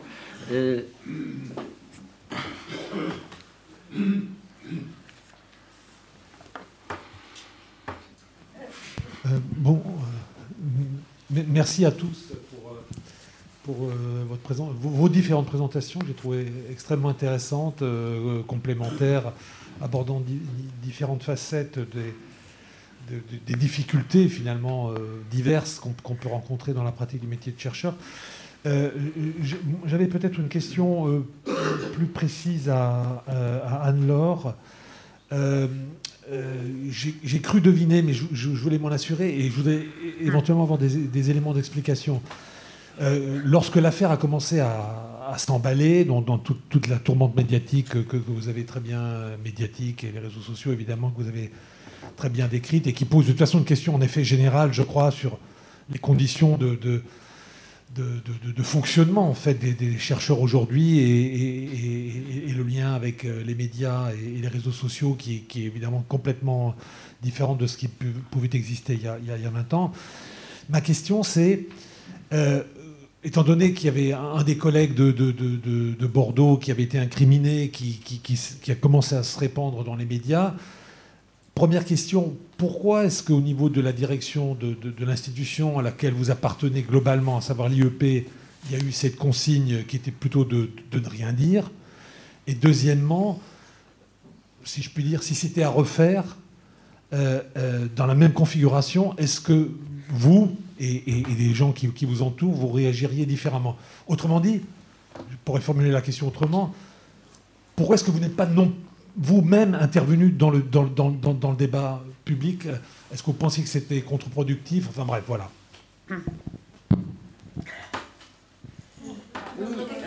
Peut-être par trois, non?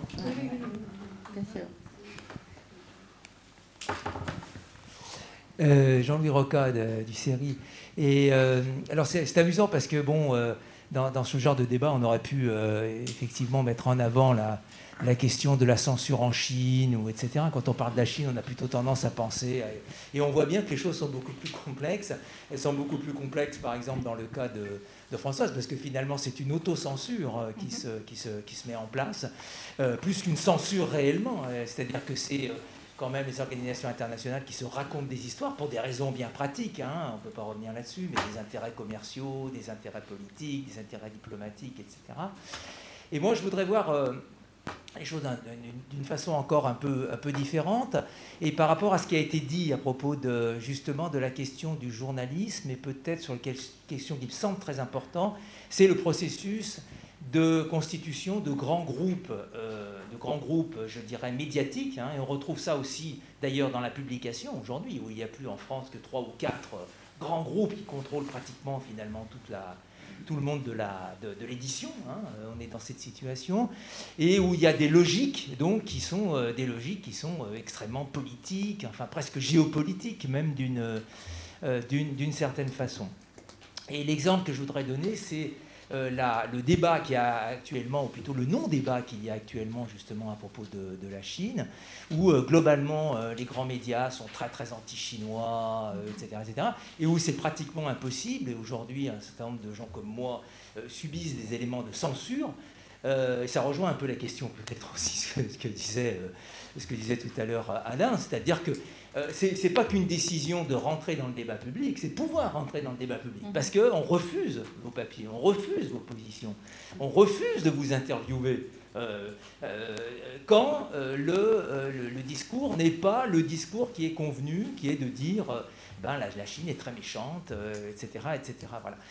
Et, et, pour, pour donner juste un petit exemple, très dernièrement, j'ai eu une polémique écrite et privée avec un rédacteur en chef d'une publication très à gauche à propos de la Chine, qui, m'a demandé un papier sur l'existence d'opposition à la politique actuelle de Xi Jinping.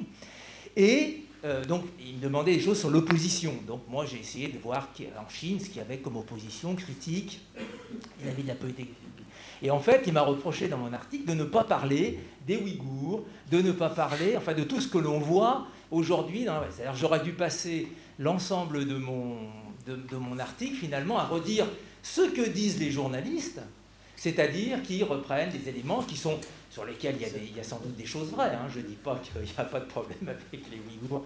Euh, et Roland est là pour euh, euh, me soutenir dans, cette, cette, dans cet élément, bien entendu. Mais si vous voulez, euh, on n'a pas de, de, débat autre que les éléments qui ont été déjà déterminés comme les éléments absolument sûrs pour juger de, de, la, euh, de la, situation. Euh, donc voilà, donc et, et, cette revue est une revue qui est très très à gauche. Hein. C'est pas euh, une revue de droite, c'est pas le Figaro, etc. C'est une revue qui est très très à gauche et qui est incapable, enfin qui est très capable de critiquer effectivement, je dirais, la doxa en France, mais dès qu'on sort de la France, il y a un certain nombre de problèmes. ça c'est le premier premier élément. Et peut-être un deuxième aussi élément sur lequel il faudrait euh, peut-être réfléchir, c'est précisément la question des structures, des institutions. C'est-à-dire qu'aujourd'hui, les institutions, et notamment les universités, je crois, ne sont pas capables de réagir à ce genre de choses, ne sont pas capables de prendre même une position. Dans le cas du harcèlement aussi, si on veut faire un parallèle, c'est un peu la même chose. C'est-à-dire que les universités ne euh, savent pas quoi faire, ils sont là, et puis les collègues disent oh ben, on ne sait pas, tata, tata, On est un petit peu dans la situation, dans, cette même situation. Et ça me rappelle un tout petit peu, euh, pour revenir juste sur l'intervention sur, l'Italie, euh, effectivement, alors. Thomas Sopa, on a montré effectivement la, différence hein, de, situation. peut-être qu'en Italie, justement, il y a un élément qui est extrêmement frappant, c'est que les institutions, finalement, euh, universitaires ont très peu changé en Italie. Euh, par rapport à ce qui a pu se passer en France. nous, on a eu un mai 68 aussi à l'université. Aujourd'hui, quand on voit la puissance des professeurs euh, dans, les universités, dans les universités italiennes, par exemple, hein, la notion de professeur, qui est beaucoup plus importante que la notion de professeur aussi en France, on voit qu'il y a quand même quelque chose qui est encore de l'ordre de la hiérarchie un peu traditionnelle, un peu, un peu fermée, etc., euh, etc. Alors peut-être que justement, nous aussi en France, on n'a pas été euh, peut-être assez loin dans la remise en cause de ces institutions et créer véritablement des institutions, euh, je dirais, démocratiques, où on puisse avoir un appui collectif autour d'un certain nombre de de problèmes. en tout cas, quand on rencontre ce genre de, genre de problème. Alors, paradoxalement, juste un dernier point sur les réseaux sociaux. En fait, on critique beaucoup les réseaux sociaux, mais quand il y a justement ces questions de censure, de difficulté évidemment à s'exprimer, d'une certaine façon, les réseaux sociaux deviennent une espèce de façon de contourner. C'est très ambigu comme truc, c'est-à-dire qu'on en prend plein la gueule, mais en même temps, on peut un peu s'exprimer quand même. Euh, enfin, en tout cas, euh, il y, a une voix là-dedans qui, permet de, de, de s'exprimer. Mais c'est une situation qui est effectivement dramatique du point de vue d'un chercheur.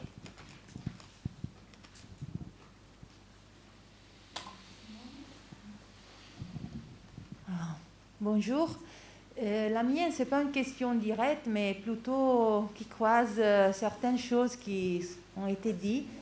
Et, hum, et, je me demande si parmi vous, il y a quelqu'un qui veut développer un peu plus euh, la relation entre chercheurs dans les sciences sociales et justice au lieu où on produit la loi et on la fait respecter.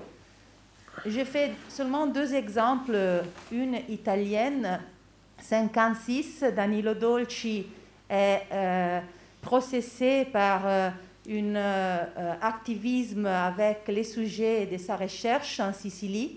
Et donc, il y a un procès, on l'appelle les procès à l'article 4, c'est un autre article 4, pas ce qui a été cité. Ou bien, quelques années après, aux États-Unis, Samuel Popkin a été euh, processé euh, devant la Cour de Massachusetts, sorry, pour, euh, pour les Pentagon Papers et la situation dans le Vietnam. Et je pense que si on n'arrive pas vraiment à développer, à approfondir cette question avec l'arbitraire de la justice qui prendre quelqu'un parmi nous, peut-être on parle beaucoup des politiciens, des journalistes et tout ça, c'est bien, mais on laisse un peu à côté euh, comment la justice va régler notre travail. Donc, euh, la mienne est une euh, question peut-être qui prend vraiment à la lettre la, situation aujourd'hui de Fariba par rapport à un système de justice qui est utilisé par des autres sujets, mais qu'il faut même voir comment travaille sur la question de, notre vie et de la recherche qu'on fait. Merci.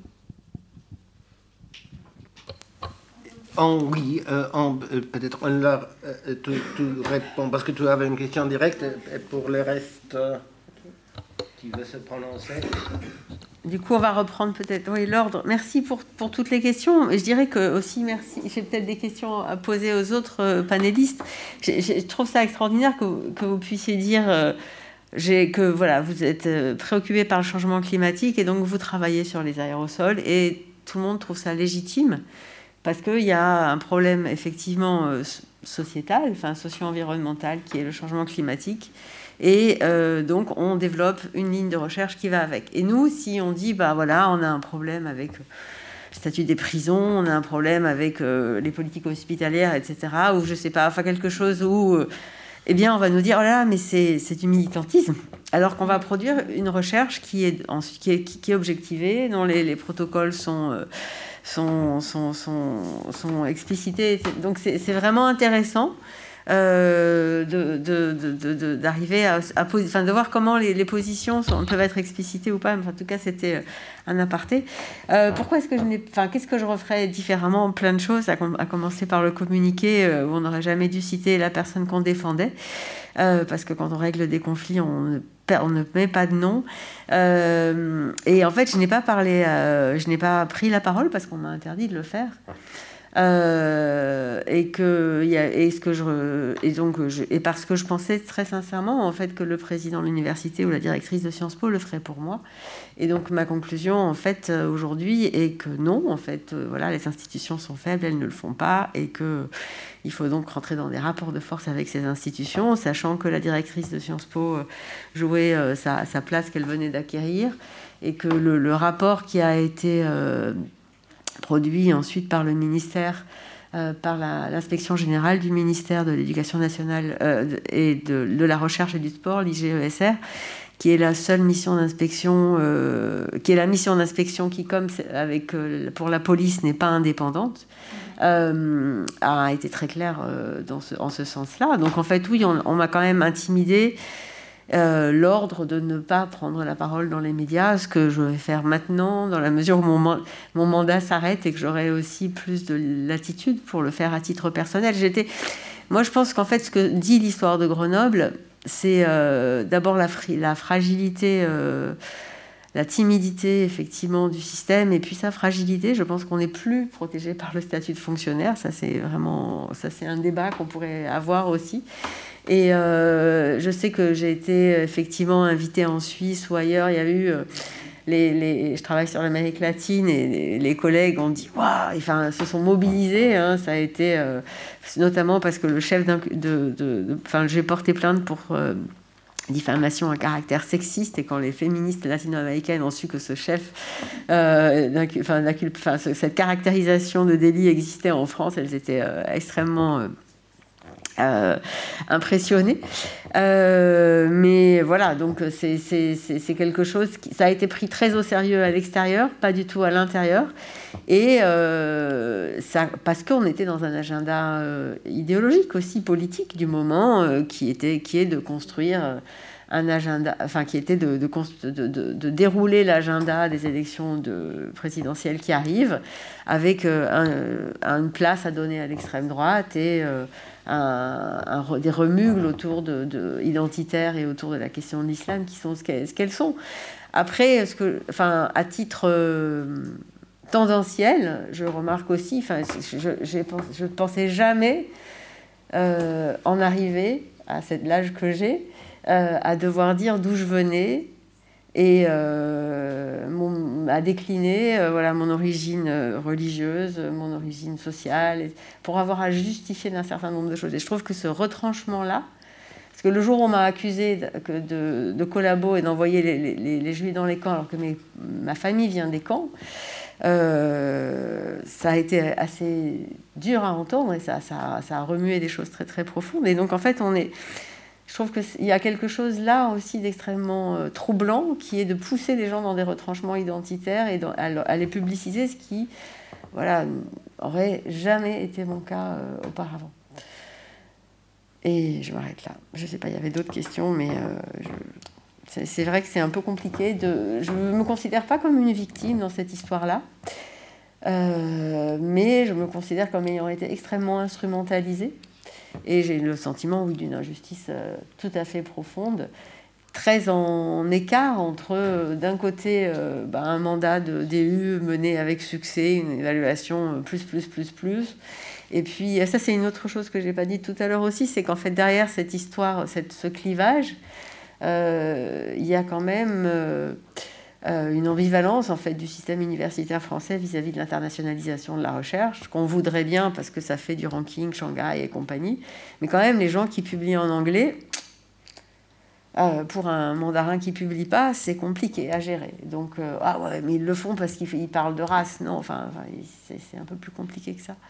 Et c'est vrai que ce, ce, jeu-là, en fait, sur, euh, enfin, sur les, les, modèles d'une. Enfin, pour moi, en fait, ce qui s'est joué, ce qui est intéressant pour nous, c'est que à travers des cas comme celui-là, on, doit, on est mis face au choix qu'on doit prendre pour l'université de demain, qui est une université plus ou moins protectrice euh, de ses personnels, de l'indépendance de la recherche, des, des, des financements. Enfin, ça, remue euh, tout ça. Après, les médias ont joué leur rôle, mais nous, on peut rien sur les médias. Voilà, je me... Est-ce qu'il y a d'autres... Je dire un seul mot parce que Bien sûr. Ce qui me frappe un peu, c'est y a une sorte de paradigme victimaire de l'université à ce point-là. J'ai l'impression que plusieurs interventions, on parlait de l'université comme victime euh, de contraintes, victime euh, de coûts de la part de la politique, des entreprises, etc. Alors je, je peux dire ça je disais, moi j'ai été un enfant gâté, donc fort probablement c'est ma responsabilité. Mais quand on a vu arriver l'impact et ces trucs-là, on n'a rien fait. On s'est mis très, avec beaucoup de discipline à faire ce qu'on aurait dû faire, à remplir nos formulaires, à donner des réponses. Il fallait réagir en ce moment-là. Euh, Simon a cité le cas de Danilo Dolci. Danilo Dolci n'était pas un sociologue euh, académique, était un volontaire, quelqu'un, je ne sais pas s'il a même fait des études de sociologie. Mais en tout cas, il se qualifiait comme sociologue, il étudiait euh, une ère très arriérée de la Sicile. Bon, il a été poursuivi par la magistrature, etc. Bon, mais il y a eu une énorme mobilisation d'intellectuels en faveur de Danilo Dolci. Et à la fin, le, destin de Danilo Dolce, c'était qu'il a été à repris son activité, il a dû se déplacer, etc. Mais qu'est-ce qu'on a fait? L'université, c'est en pouvoir, c'est pas le pouvoir des mandarins. L'Italie a connu en 68, je jurais assez, assez bruyant. Mais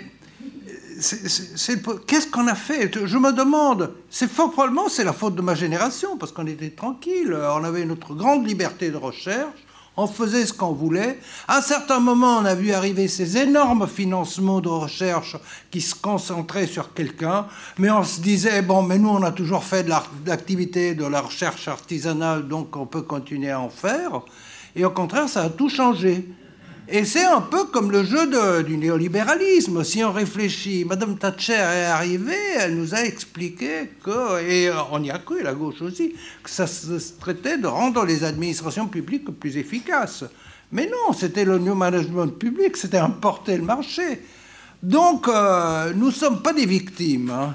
Nous sommes part de ce jeu et il faut réfléchir sur ça. Je pense qu'il faudrait se mettre un moment sérieusement à discuter cet aspect parce que je trouve que c'est très important. Excusez-moi. Oui, merci beaucoup. C'était un très bon panel. Euh, euh, vraiment très riche intervention et tout, tout, tout. Donc, euh, merci pour ça.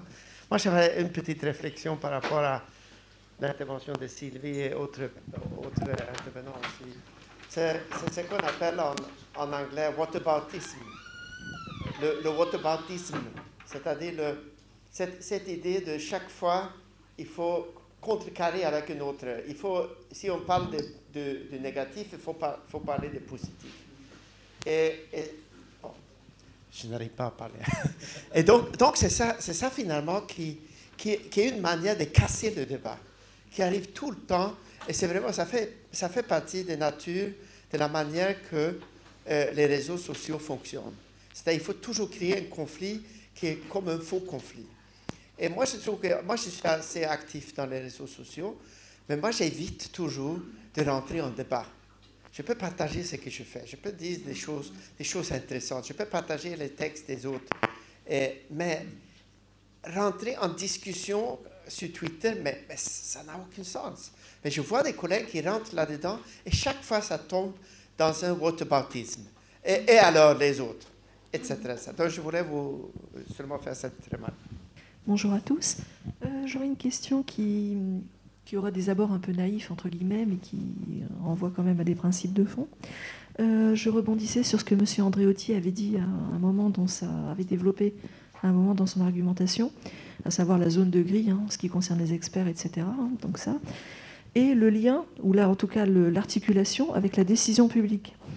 À savoir que lorsque, effectivement, entre experts, alors non pas ceux, on va dire, de la renommée, les experts, on va dire, validés entre leurs pairs, pour dire les choses de manière euh, simple, lorsqu'il y a une controverse entre eux et que le décideur public doit, je vais être redondante mais volontairement, décider. Comment peut-il, entre guillemets, arbitrer, sachant que d'une part, par définition, puisque vous parliez des ingénieurs savants à une époque, il n'a pas nécessairement lui-même, puisqu'on est seul des fois face à la décision, la connaissance pour lire la littérature, appréhender des rapports, faire la part entre deux discussions scientifiques fondées. Hein, euh, d'un point de vue de la méthode, etc.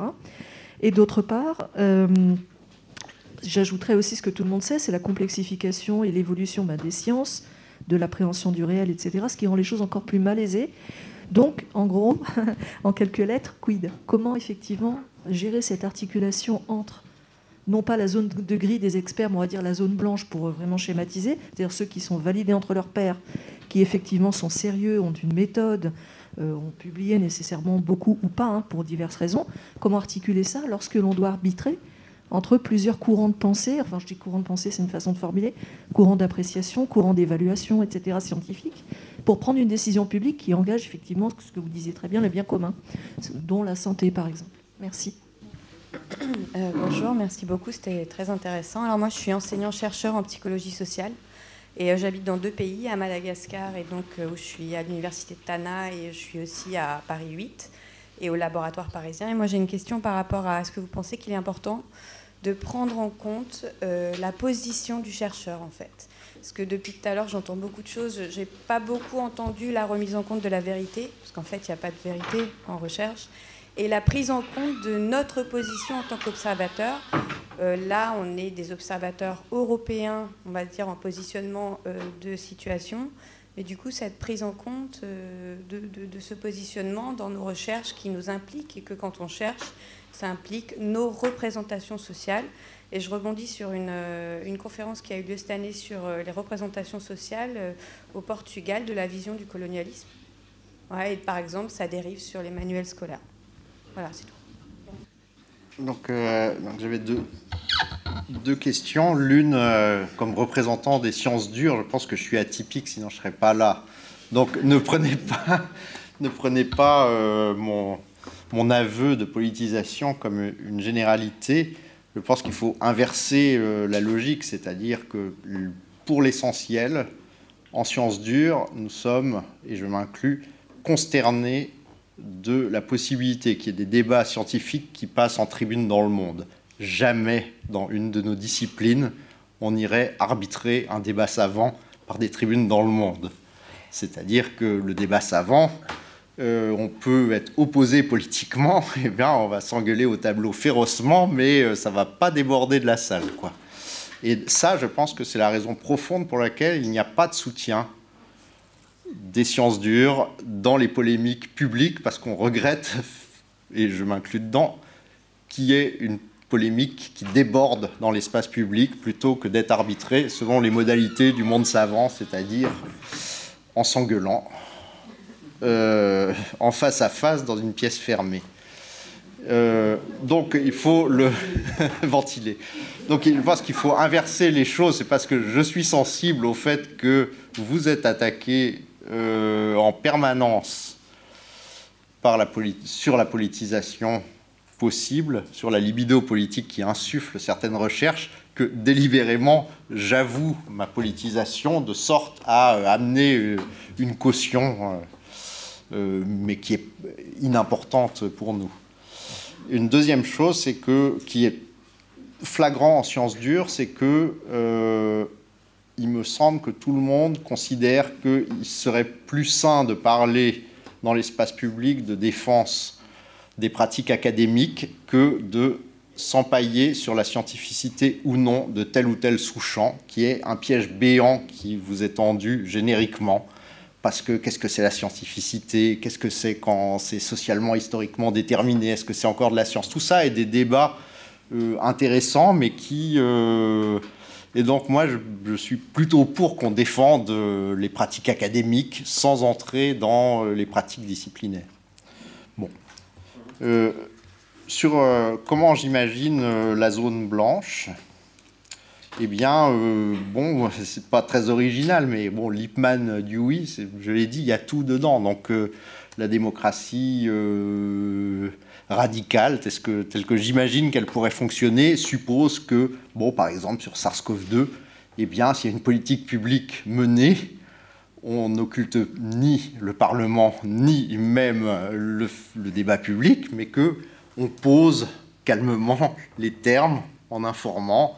Donc, ça signifie, euh, ben, est-ce que est-ce que le vaccin est l'unique solution, le game changer, et il n'y a que ça, ou est-ce que euh, c'est important d'avoir euh, ben, des, de recruter 40 000 personnes qui vont faire de l'îlotage pour aller euh, former à des bonnes pratiques sanitaires. Il faut les recruter maintenant parce que la prochaine, on va la voir. Donc, bon, moi, moi ma, réponse, elle est, elle est assez simple. Je me recantonne à nouveau dans mon rôle de scientifique dans un monde parfait qui n'est pas celui qu'on vit, c'est-à-dire qui produit des articles.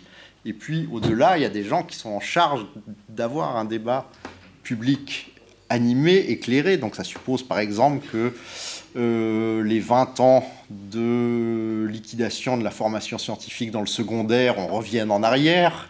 Euh, donc on a, on a, aussi des plaintes à formuler dans l'espace public sur le sort qui nous est fait. Vous n'êtes pas isolé en ça. je ne voudrais pas être long. Bon, sur l'équilibre, moi je ne parlais même pas des réseaux sociaux. Hein. J'ai conscience que ça accentue parce que c'est du tac au tac. Euh, et donc chacun charge le plateau de la balance. Non, je parlais euh, de, façon beaucoup, plus générale. Euh, et, du coup, je me dis aussi qu'il y a des questions de génération, c'est-à-dire les, réseaux sociaux, j'ai pas grandi avec et j'y suis pas formée. J'y suis là un petit peu et puis j'ai arrêté. Il y a quelque chose qu'on n'a pas encore évoqué ici, qui est quand même aussi la question du rapport au temps. Euh, parce que si on veut tenir les deux bouts de la recherche, je dirais, fondamentale, bah, c'est beaucoup de temps. Euh, et puis, d'un autre côté, se former à l'usage des réseaux sociaux et savoir comment s'en saisir éventuellement, parce que oui, c'est aussi un outil formidable, c'est aussi beaucoup de temps et à la fin, euh, voilà, il n'y a que 24 heures dans une journée et puis éventuellement, on a, d'autres vies que celle de la recherche. Donc je crois qu'il y, a la question du temps. Et pour moi, dans tout ce qu'on a dit aujourd'hui, il y a aussi beaucoup la question d'une accélération euh, du temps, enfin pas, pas, pas, pas, dans votre cas parce que là ça a pris beaucoup de temps les six mois, mais dans toutes les polémiques et les affaires, il y a des questions, euh, voilà, et, des rapports au temps aussi dans le temps politique. Donc je suis désolée, je ne peux pas répondre à tout. Je voudrais juste euh, rebondir sur un aspect que vous avez mentionné sur la méconnaissance des hauts fonctionnaires.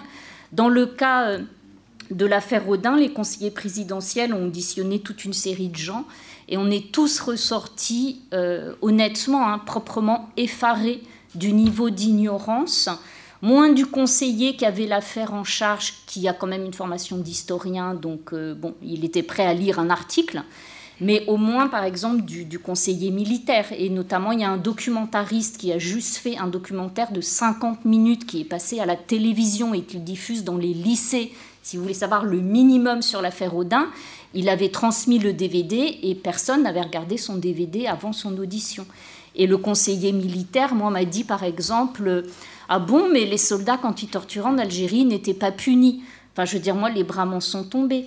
Euh, et il m'a cité des dispositions du, du code de discipline militaire qui datent d'après 1962, parce que vous savez qu'en théorie, un soldat a le droit de désobéir à un ordre illégal. Mais ça, dans le règlement des armées, de toute façon, c'est venu qu'en 68. Et puis quand même, quid concrètement pour un soldat, voilà. Mais j'ai été aussi très surprise de ça. Et le conseiller avec qui les choses se sont le mieux passées m'a quand même dit à la fin que de toutes les auditions, ils en étaient ressortis frappés par l'écart qu'il y avait entre l'historiographie et le retard du pouvoir politique qui, était, qui peinait encore à admettre, par exemple, une pratique de la torture généralisée, alors que euh, ça fait des décennies que ça a été démontré. Voilà.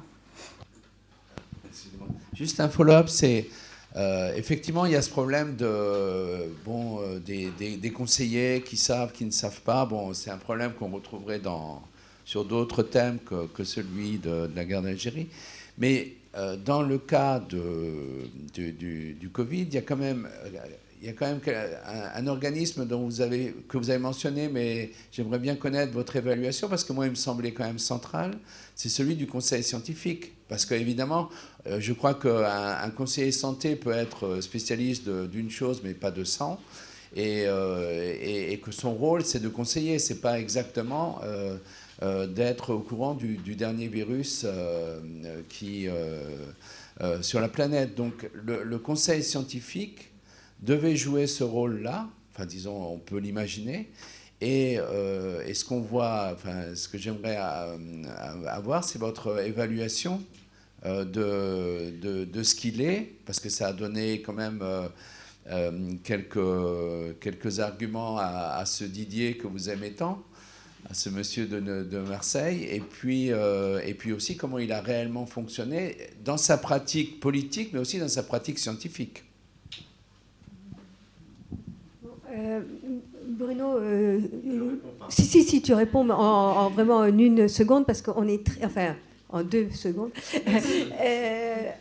parce qu'on est vraiment très en retard pour le second panel et qu'il faut quand même, je pense, donner deux minutes de de pause et d'aération Alors, un, on ne connaît pas le fonctionnement du conseil scientifique, mais il y a des collègues dedans qui un jour témoigneront. Deux, il existait des instances avant ce conseil scientifique ad hoc dont le rôle était précisément d'être le conseil scientifique euh, pérenne. Donc s'il a été créé, c'est clairement pour être mon expert de catégorie 2, c'est-à-dire servir de caution à des politiques publiques décidées par avance. 3. Je pense que dans ce conseil scientifique, les gens sont incompétents. Par exemple, Fontanet, si vous regardez son cours sur SARS-CoV-1 d'avant l'irruption de la crise, il savait tout sur SARS-CoV-2 six mois avant tout le monde. C'est-à-dire que bon, ben, il faut qu'il y soit parce qu'il sait tout, quoi. Enfin, tout ce qui était valable pour SARS-CoV-1, et là, bon, il est dedans, c'est normal, et je pense que c'est quelqu'un de parfaitement intègre, et par conséquent, il a fait tout son possible, et pour rester au contact des scientifiques, et pour ne pas lâcher l'exécutif, et ils se sont retrouvés, je pense, euh, dans cette position très inconfortable. Il lâche, ça fait un scandale, et puis, euh, bon, ça va produire du désordre. Euh, donc ils ont fait ce qu'ils pouvaient, par exemple, sortir des rapports sur euh, P.1 qui n'a pas éclaté ici, le, variant brésilien. On a arrêté les avions en trois jours chrono par du scandale sur les réseaux sociaux avec l'appui du conseil scientifique. Et le variant P.1 n'est pas rentré grâce à ça parce qu'ils se sont auto-saisis. Donc ils se sont rebellés aussi. Donc je pense que c'est complexe et il faut attendre 3-4 ans avant de savoir. Quoi. Merci beaucoup.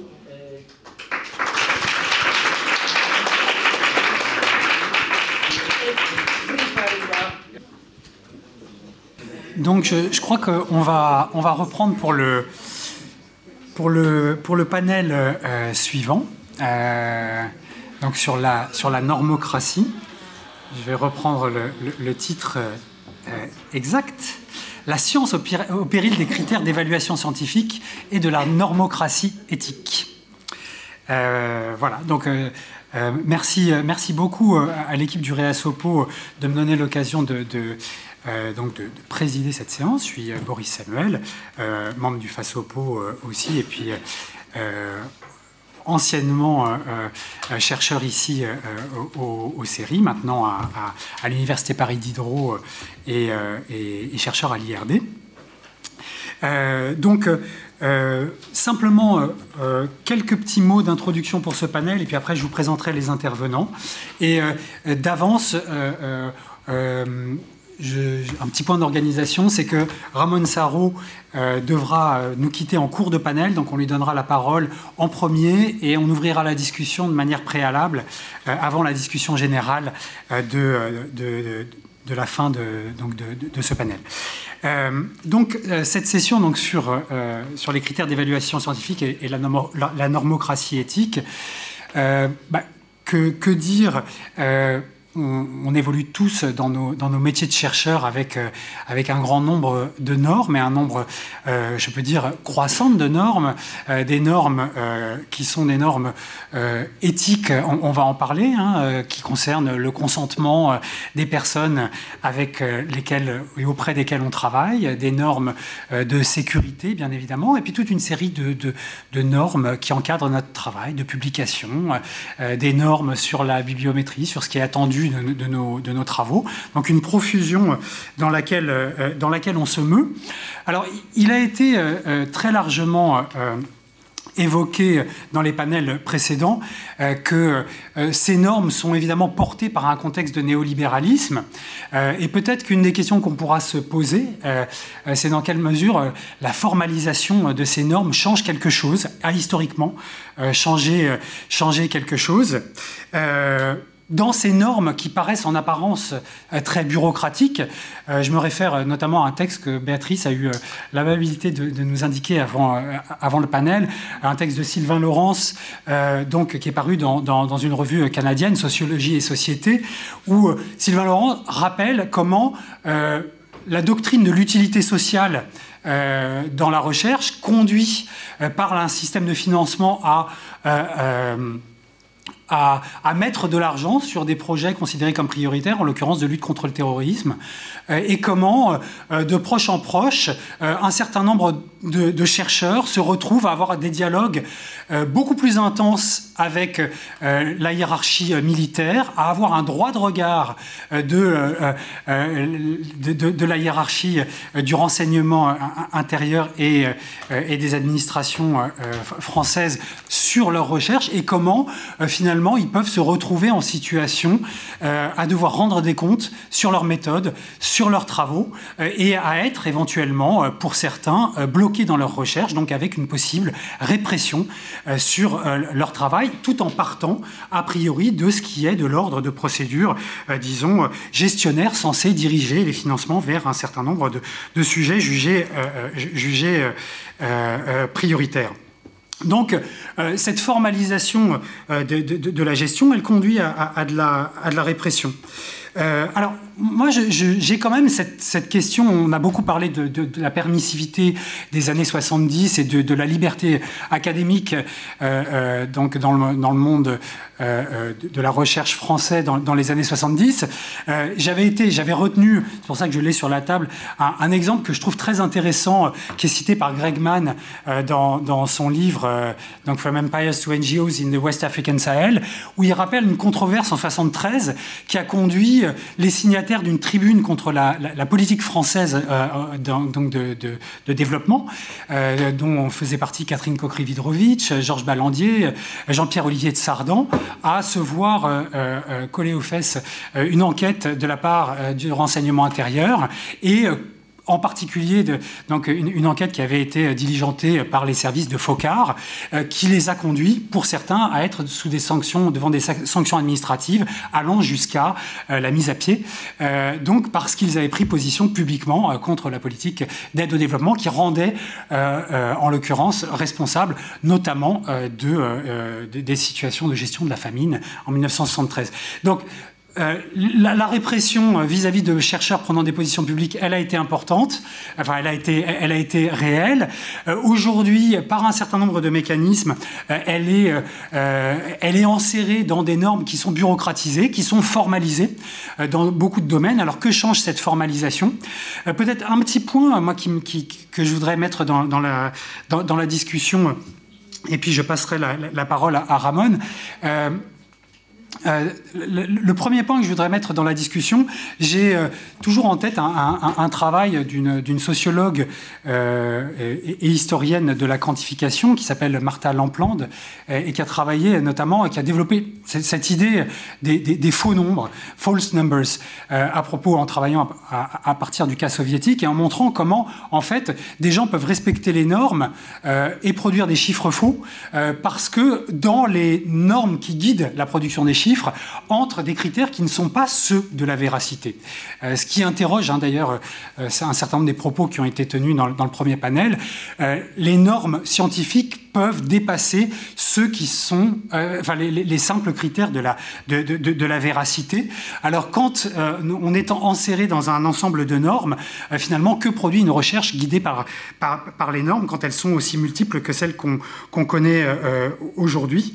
Et, est-ce qu'elles peuvent est-ce qu'on peut aboutir à une science qui est une science dénaturée par euh, cette normocratie, euh, qui est une normocratie de l'évaluation, mais aussi euh, une normocratie de la gestion éthique, en sachant que nous sommes tous, et cela a été bien dit, bien évidemment, non seulement utilisateurs de ces normes, mais en partie producteurs de ces normes, quand on a bien évidemment les normes de, de l'évaluation quand elle est l'évaluation par les pairs, les normes euh, donc de, l'éthique dans la recherche auxquelles nous adhérons très largement. Et la problématique, c'est celle, on aura l'occasion d'y revenir certainement dans le débat, euh, de, euh, des effets spécifiques de la normalisation et de la formalisation des normes sur des critères qu'en grande partie on juge légitimes. Euh, et qui nous amène à euh, nous euh, gouverner nous-mêmes et à gouverner notre profession selon donc des modalités qui sont des modalités très largement néolibérales. Alors qu'est-ce que ça fait à notre profession? On va, en discuter. Les interventions seront plus sur la question éthique, mais certainement qu'on pourra euh, aussi dans la discussion revenir euh, sur cette normalisation qui touche aussi bien les questions éthiques que les questions de l'évaluation, euh, en sachant que l'évaluation est devenue un, gros mot très largement dans le débat public comme étant un, un symbole de néolibéralisme, là où l'évaluation est revendiquée, je crois, dans notre profession. Et un des grands enjeux de l'évaluation telle qu'elle est conçue quand c'est une évaluation par les pairs, eh c'est de se réapproprier une évaluation ou de la revendiquer quand elle est euh, conforme à des critères qu'on juge euh, euh, légitimes dans la profession scientifique. donc, voilà, on, va, on va pouvoir discuter de, cette, de, ce gouvernement de la recherche. Alors, je présente sans plus tarder les différents membres du, qui, interviennent dans ce, panel. Donc, pour aller dans, dans l'ordre, je commence par Ramon Sarro, donc, qui, est, anthropologue, et professeur à l'Université d'Oxford, qui est membre du comité d'éthique de l'Université d'Oxford, et qui travaille sur l'anthropologie de l'éthique et, des moralités locales en Afrique très principalement. Euh, ensuite, donc dans l'ordre alphabétique, qu'on pourra suivre, Roberto Beneduce, qui est ethnopsychiatre euh, et qui est professeur d'anthropologie à l'université de Turin, directeur du centre Franz Fanon. Euh, et, et, Roberto mène ses recherches dans le domaine de l'anthropologie médicale et psychologique, ainsi que de l'anthropologie de la violence je, connais très bien toutes les, personnes, je le lis, parce que c'est très gentiment, ça m'avait été préparé pour venir à la présentation de Béatrice, mais, euh, je suis très heureux de, présider ce, panel avec ses amis. Euh, Yvan Drose, euh, donc, qui est, sociologue et anthropologue et professeur à, l'IHEID de Genève et qui travaille sur l'anthropologie rurale et religieuse, et sur différents continents, et qui a travaillé à, la jonction et, de manière croisée entre l'Afrique, l'Europe et l'Amérique euh, latine aussi. Et Emmanuel Veuillet, donc, euh, qui est en train de terminer sa thèse à l'Université Paris 1, euh, Panthéon-Sorbonne, membre de l'ERC Civil Wars. et sa thèse porte sur les recompositions sociales, économiques et politiques dans la région du Sud-Soudan, à l'aune de la guerre. Voilà. donc, sans plus tarder, je donne la parole à, Ramon pour 20 minutes et j'essaierai d'être intraitable sur les durées. Merci, merci beaucoup. 15. Merci beaucoup.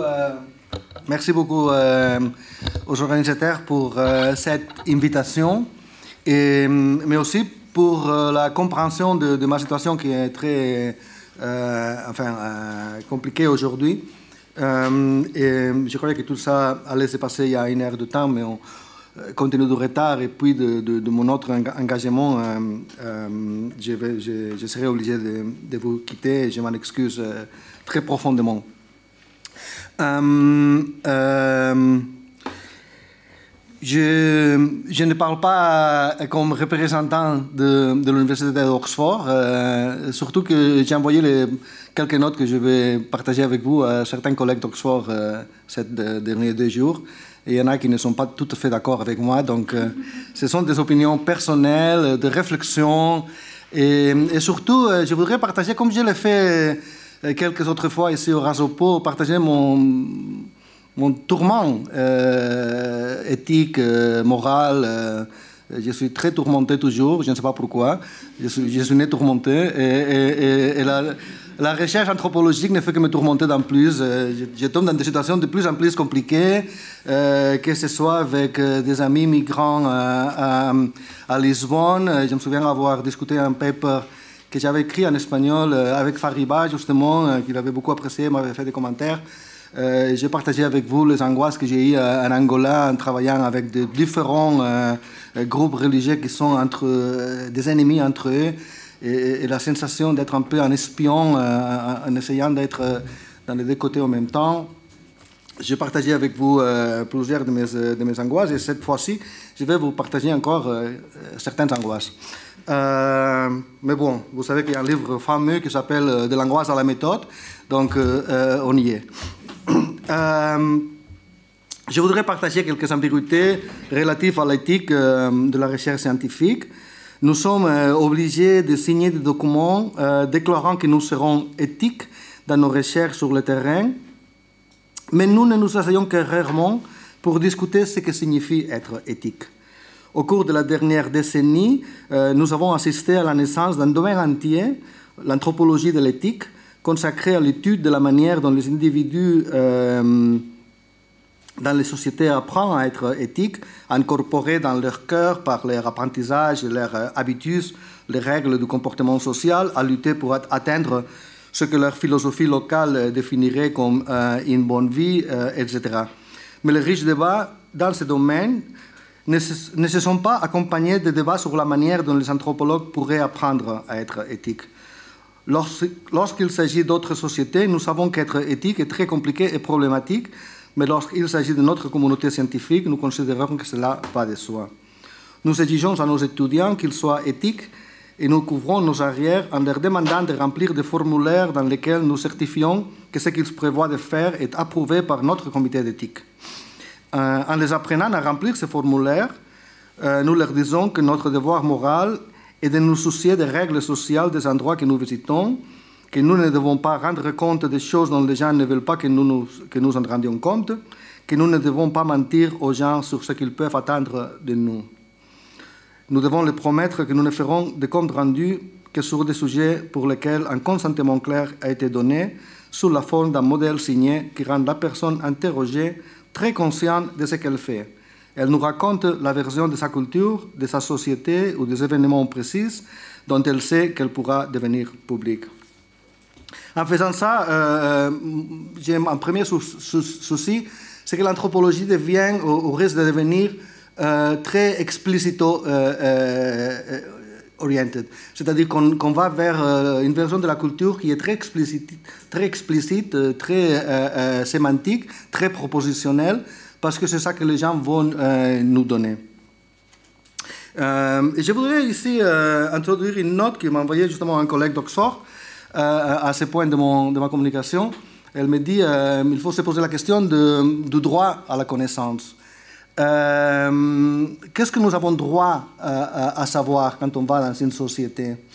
Euh, Est-ce qu'il faut euh, croire que parce que tu es anthropologue, tu as le droit de tout savoir et que tu peux exiger des informations sur n'importe quel domaine?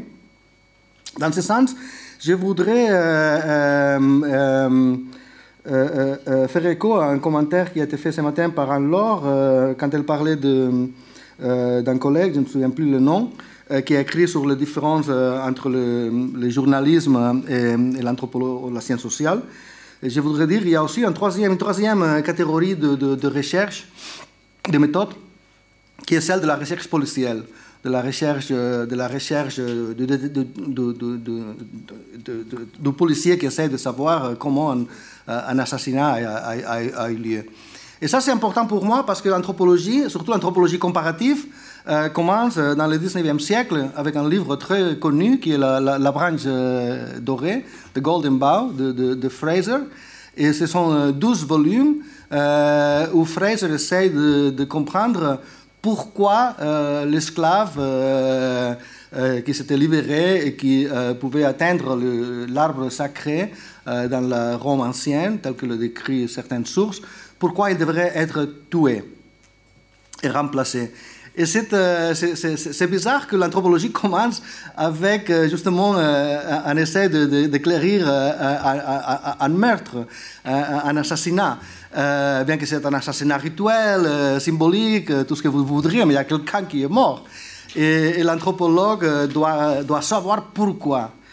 Et ça, ça nous accompagnait au début. Moi, je connais un anthropologue, le travail d'un anthropologue. Je viens d'en écrire un article, Fernando Ortiz, un cubain, qui en 1905 avait écrit un livre qui s'appelait Les Noirs sorciers, euh, un livre incroyablement raciste. Mais là, justement, en disant qu'il faisait des recherches anthropologiques, enfin, il faisait des recherches policières. Il voulait savoir qui sont ces, mecs qui se trouvent, qui font des rituels dans lesquels euh, euh, parfois il se peut arriver à tuer quelqu'un, etc. Donc je crois que, que, ce sont des questions, le droit de savoir, comme ma collègue me le disait hier, est très pertinent et je voudrais la partager. Bon, une chose que moi j'ai appris en tant qu'anthropologue, c'est que vivre en société est une condition perspectiviste. Les individus ont des points de vue très différents sur leur propre société. Il y a des conflits, des crises et euh, de ce que euh, Anna Tsing appelle la contaminated diversity, la diversité contaminée. Que nous, euh, les anthropologues, nous voudrons adopter une attitude panoptique et tout décrire d'un point de vue idéal euh, ou que nous voulions prendre parti et décrire les choses sous un angle particulier, c'est une question de choix épistémologique, mais aussi de choix éthique.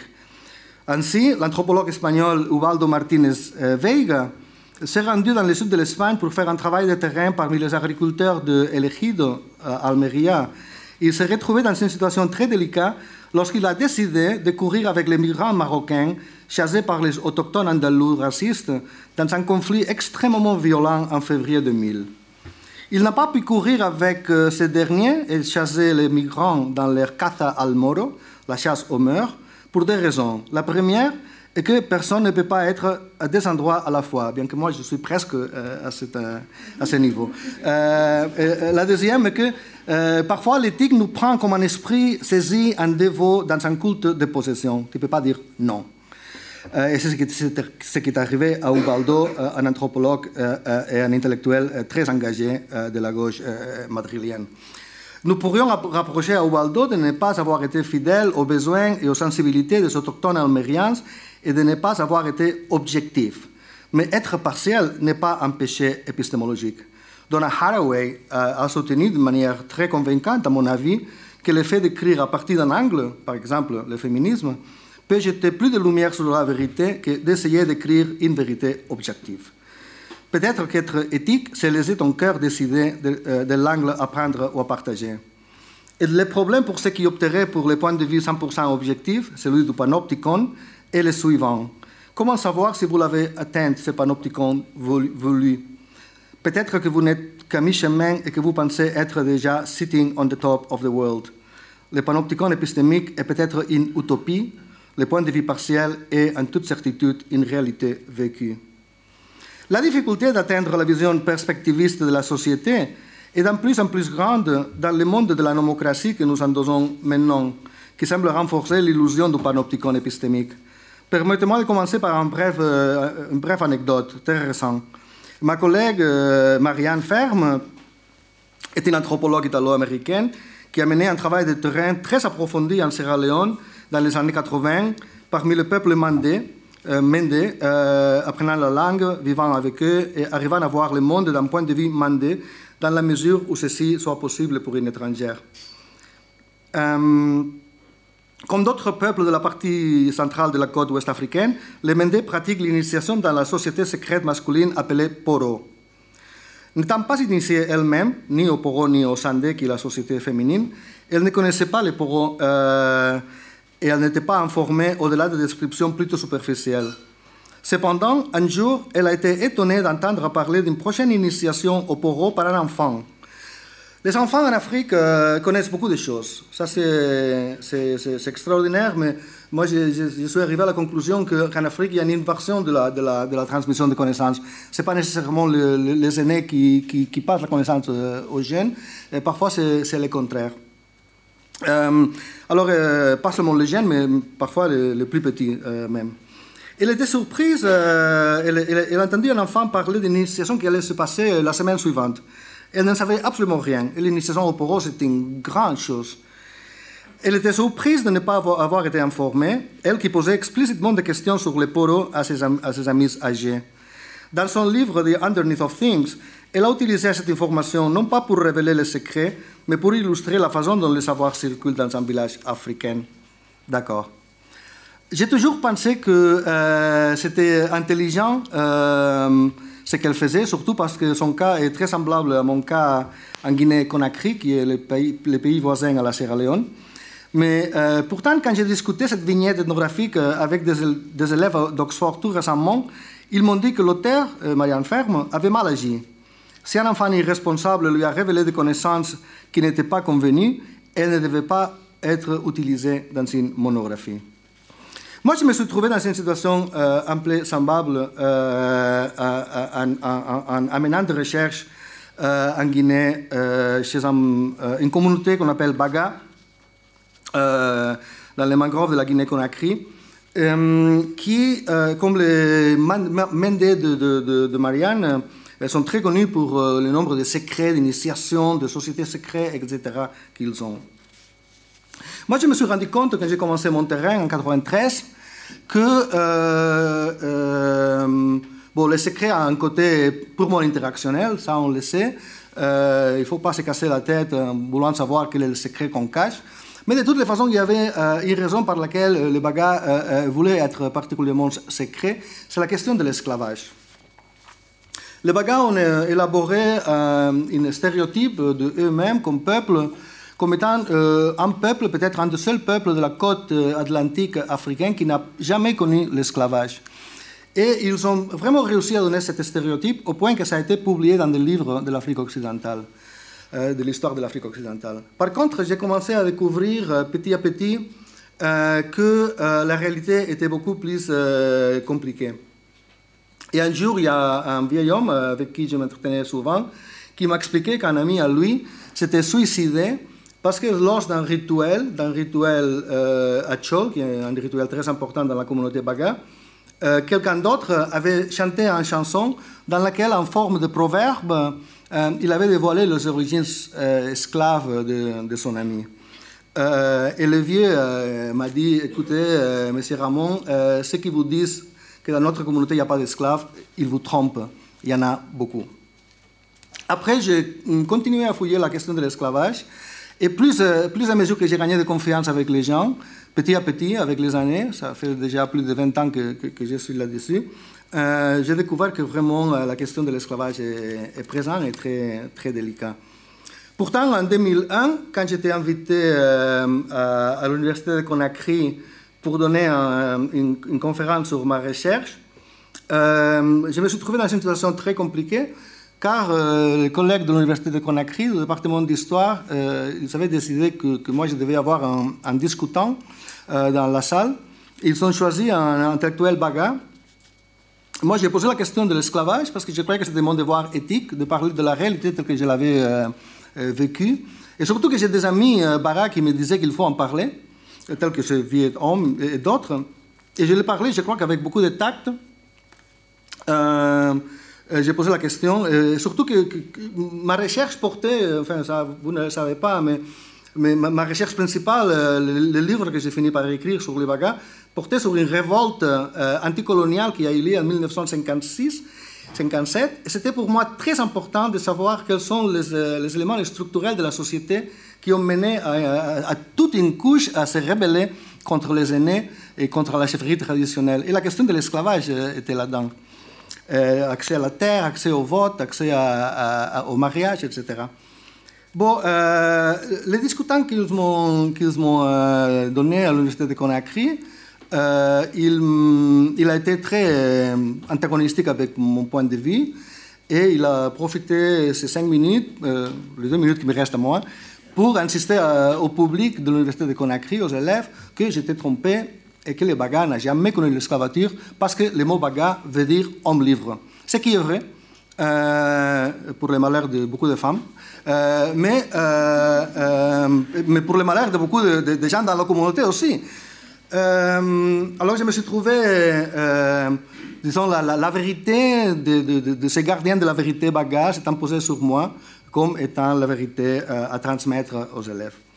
Les choses ont beaucoup changé. Euh, maintenant, justement, euh, la, première dame de, la Guinée, Ariette Conté, la euh, ex-première dame qui, est décédée maintenant, à partir de, 2001, justement, elle a commencé à faire beaucoup d'efforts pour amener des Américaines qui cherchent les racines, pour inscrire certains endroits de la côte de la Guinée dans les routes de l'esclavage de l'UNESCO, etc. Et maintenant, ce qu'on trouve, euh, euh, je suis ici avec euh, ma collègue Marie-Vonne Courtis, avec qui je travaille beaucoup sur ce sujet, et on trouve justement, quand on s'entretient avec la jeunesse aujourd'hui, Baga, c'est tout le contraire. Ils veulent en savoir plus. Et comme il y avait un, gérant qui me disait tout récemment, peut-être que j'ai des parents aux États-Unis et je ne le savais pas. Donc les choses changent de génération en génération. Et j'espère que mon livre va illuminer un jour que l'histoire Baga est une histoire très complexe et très compliquée. Euh, je vais. Je peux lire la conclusion? D'accord. Euh, ce qui m'inquiète dans l'exigence d'être éthique, c'est qu'il s'agit plutôt d'une protection juridique. Nous n'enseignons pas l'éthique. Et en fait, nous ne sommes pas à mesure de le faire n'étant pas des philosophes. Nous attendons des étudiants et des collègues qu'ils respectent certaines règles qui donnent à la recherche ethnographique une apparence éthique.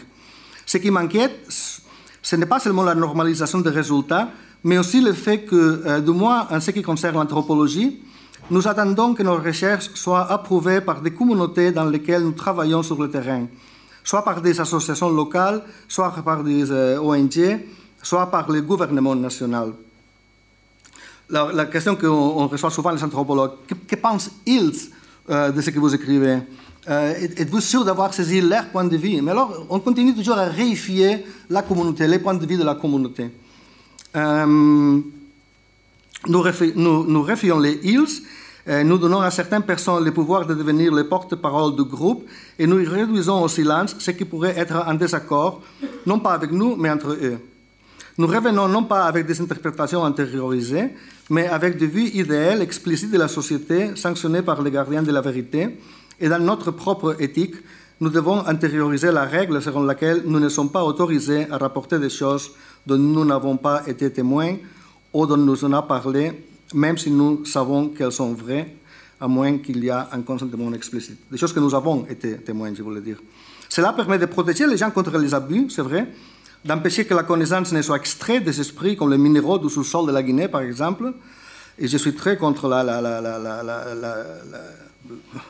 la méthodologie extractiviste. Je suis absolument pour la collaboration et on travaille en équipe en Guinée avec Marivonne et d'autres maintenant.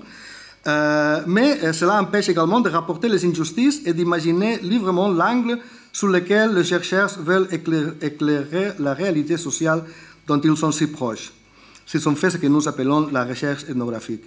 L'espoir peut être que, comme le montre le travail d'Ubaldo, que j'ai euh, évoqué, et d'autres, l'impératif éthique nous prend comme un esprit prend un coup de vent en, voyant, en croyant dans un culte de possession et qu'on trouve le courage d'aller au-delà des récits stéréotypés des gardiens de la vérité pour essayer de comprendre, de manière partielle au moins, pourquoi quelqu'un décide de se suicider quand ses origines ont été dévoilées, ou pourquoi son ami est fâché d'habiter dans une culture qui nie officiellement la possibilité d'en discuter ouvertement. Merci.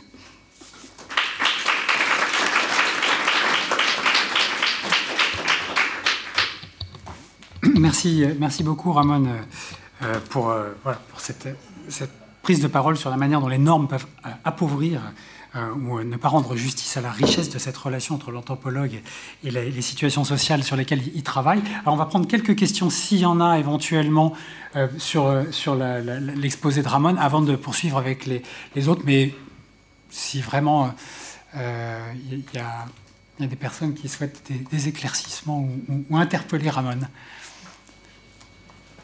Bonjour monsieur, bonjour à tous. Euh, alors, je vais poser une question sûrement très maladroite. Très... Comment, effectivement, dans ce type de recherche, trouver la bonne distance entre la, effectivement, la bonne, voilà, comment trouver la bonne distance entre l'implication personnelle, les représentations et entre guillemets la recherche de véracité? Je sais que c'est une question très large et très naïve, mais la recherche?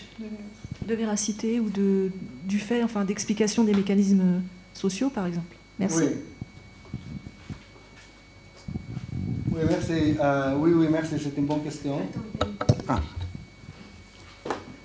Euh, oui, merci beaucoup pour la présentation. Alors, euh, je voulais demander par rapport, pour aller un peu plus loin sur justement ce côté investigation, enfin recherche de police, justement, et toutes les, questions éthiques qui viennent. Donc, par exemple, quand on travaille sur un, projet, enfin quelque chose qui, comment dire, donc, euh, de nouveau, je travaille sur les réfugiés afghans euh, donc en Europe. Et par exemple, il m'arrive de, d'aider des personnes à, faire des dossiers pour, euh, pour, leur, pour faire venir leur famille. Et donc, dans ce moment-là, est-ce qu'on peut parler un peu des problèmes éthiques que ça pose de, voilà, d'être dans, dans l'action, donc de, chercher à aider, puis en même temps, en fait, en fait on, collecte beaucoup de données pour notre recherche. ces personnes savent, par exemple, que je fais cette recherche, mais bon, il y a quand même... donc, je fais cette investigation, mais en même temps, je, je deviens active dans le, voilà, dans le processus voilà, légal, plus ou moins. Hmm. Oui, merci. Euh, c'est deux questions euh, qui, peuvent nous tenir euh, toute, la, toute la journée à continuer la discussion. je crois que la, la, la il y a une question qui est pour moi très importante, c'est d'être d'être sûr qu'on a, qu'on a, une certaine légitimité à, à, dire ce qu'on dit.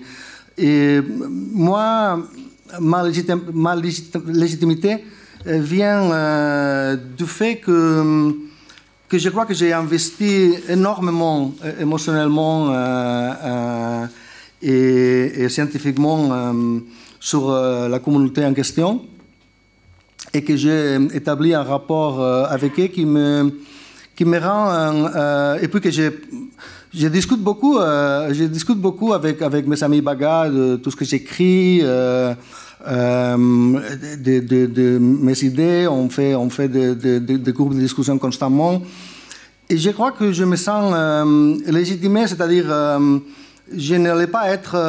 je crois que ça serait énormément irresponsable de revenir de la Guinée et essayer de dire tous les historiens se trompent. Cette communauté qu'on a décrit comme n'ayant d'esclaves a d'esclaves. C'est-à-dire, c'est pas ça ce que je fais. C'est justement de, de mettre en valeur plus d'une dizaine d'années, ou maintenant euh, une vingtaine d'années de, de, contacts, de recherche, d'analyse, euh, pour qu'il euh, y ait d'autres interprétations sur l'histoire de cette partie de, l'Afrique. C'est mon interprétation, mais, mais elle est basée sur euh, euh, beaucoup de données, pas seulement sur une personne qui m'a dit ah, mon ami s'était suicidé. Il y a beaucoup de choses, même, même dans les archives coloniaux et, et, de, et, de, pères spiritains. Il y a beaucoup d'éléments qui, qui, qui, font que tout boucle vers une conclusion au moins hypothétique dans ce sens. Et donc, je crois que, oui, c'est un rapport compliqué, mais ce matin, justement, on parlait de la question de. Quelqu'un a posé la question de, l'objectivité. Et je ne crois pas que ce que j'ai en train de faire, c'est de poser les choses d'une manière, euh, au moins, au moins ce n'est pas mon objectif, de poser la question d'une manière objective, de dire la vérité objective, euh, c'est celle-là. C'est justement d'essayer de, montrer que tout est très euh, perspectiviste, tout dépend beaucoup de gens avec ce que tu parles, maintenant, euh, comme je viens de, dire, même les presque 30 ans qui se sont passés euh, euh, montrent aussi que le changement générationnel est très important aussi. Les gens qui pensaient une chose il y a 20 ans peuvent penser une autre chose maintenant. Les gens qui étaient très fermés il y a 20 ans maintenant sont très ouverts. Et, les nouvelles générations ont de nouvelles inquiétudes. Donc, je crois que, c'est ça. C'est toujours être, euh, être partiel, comme dirait Donna Haraway ou, Baldo, mais euh, dire être partiel ne veut pas dire euh, être faux. être partiel, ça veut dire j'ai un point de vue, je tiens à mon point de vue, et euh, écoute, euh, en définitive, c'est ça que faisait Max Weber, euh, qu'on a évoqué ce matin, c'est-à-dire de son point de vue, le rapport entre, entre, entre l'éthique protestante et le capitalisme est ce, rapport. Ben, une autre personne adoptera un autre point de vue qui fera ce rapport complètement irrélevant. Mais, mais, je crois qu'il qu'il faut tenir un, point de vue, être explicite, dire ok, ça c'est mon point de vue, et c'est à partir de ça que je parle, c'est ma plateforme. Maintenant, l'autre question de Nina. Oui, Nina, tu as mis euh, vraiment la, main sur la plaie, ici, le doigt sur la plaie, parce que moi aussi, euh, je me suis trouvé une fois dans une situation très désagréable quand quelqu'un avait essayé de sortir de la Guinée euh, en disant qu'il était membre d'un parti politique. Alors là, j'ai dû faire un peu d'enquête policiale. Et finalement, j'ai découvert que le Messie n'était même pas membre de, de, ce parti politique dont il disait qu'il était membre. Euh, ça m'a amené beaucoup, beaucoup, beaucoup de semaines de, de recherche, de, des enquêtes. Euh, et, peut-être c'est ça que j'ai en tête quand je pense euh, à la différence de la méthode. Euh, parfois, je me demande si. Oui, je me demande si, c'est vraiment éthique de dire oui à, toute cette sollicitation qu'on reçoit, euh, si on est vraiment euh, place, bien placé du point de vue éthique, mais aussi du point de vue méthodologique, pour euh, amener toutes ces recherches qu'on espère de nous. Euh, on reçoit constamment des sollicitations. Je suis certain maintenant, avec les coups d'État en Guinée, je vais en recevoir plus encore. Euh, et, c'est vrai qu'en ce moment, tu te rends compte que l'anthropologie, c'est pas être un, détective, quoi. C'est une autre chose. Merci, merci beaucoup, Ramon.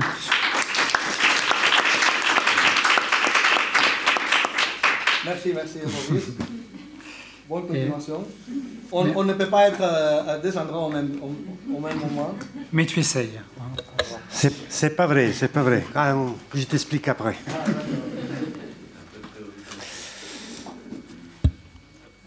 Surtout que les papiers que je t'ai donnés maintenant, c'est sur la sorcellerie. c'est pour cela que je... Alors, euh, je profite du fait qu'il est encore dans la salle pour remercier Ramon parce que ces mots euh, m'ont sollicité beaucoup euh, des questions. Et je pourrais aussi dire qu'on peut euh, arriver à des conclusions opposées et en partant des mêmes présupposés. Parce que le suicide de vieux dit effectivement d'un travail qui n'a été fait. Et donc les problèmes se posent. Être complice d'un silence ou de ce qu'on peut bien appeler un secret de polichinelle, dans quelle mesure contribue à prévenir les suicides? Je dirais que ça, c'est vraiment une question énorme qui se pose et j'aimerais en parler avec calme avec toi parce que le problème est effectivement euh, où placer la vérité, où penser la vérité. Et ton histoire me rappelait quelque chose qui s'est produit euh, au Mali, où deux familles du village Ningari se sont entretués, justement après qu'un anthropologue avait évoqué la question de l'esclavage. Vous savez que quelqu'un suggère que le mot Dogon signifie honte, mais on ne peut pas on ne peut pas parler de cette honte et pour quelle raison on devrait être honteux. La conclusion a été tout simplement que l'anthropologue ne, peut plus travailler parmi les Dogons après cet euh, événement. Mais euh, pour reprendre ce fil de discours, je dirais que je commence avec une euh, citation. Je remercie aussi euh, Ramon pour avoir évoqué De mais ma première citation est une citation que vous connaissez très bien. L'histoire est hystérique. Elle ne se constitue que si on la regarde. Et pour la regarder, il faut en être exclu. Roland Barthes, La Chambre claire.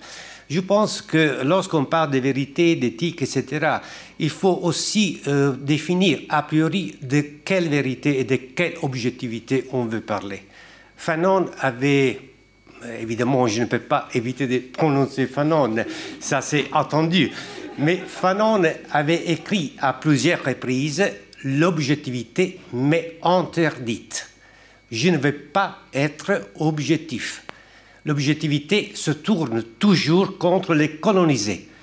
Trois écrits reprennent justement euh, les syndromes nord-africains, peau noire, masque blanc, l'année 5 de la Révolution, l'impossibilité d'être objectif. Alors, il faut vraiment faire un peu basculer euh, cette objectivité qui euh, peut-être va surgir dans les domaines des sciences sociales de ce que j'appelle un complexe d'infériorité, qu'il s'agisse de cette tentation d'être euh, le plus possible objectif et près des sciences dures, qu'il s'agit de ces sentiments victimaires dont euh, Alfio a parlé ce matin. Effectivement, les sciences sociales sont tentées de cette complexe d'infériorité par rapport à d'autres sciences et nous connaissons très bien que ce complexe se manifeste souvent pour cette séduction des chiffres les sciences sociales, la sociologie, même l'anthropologie, est souvent séduite par les chiffres, par les statistiques.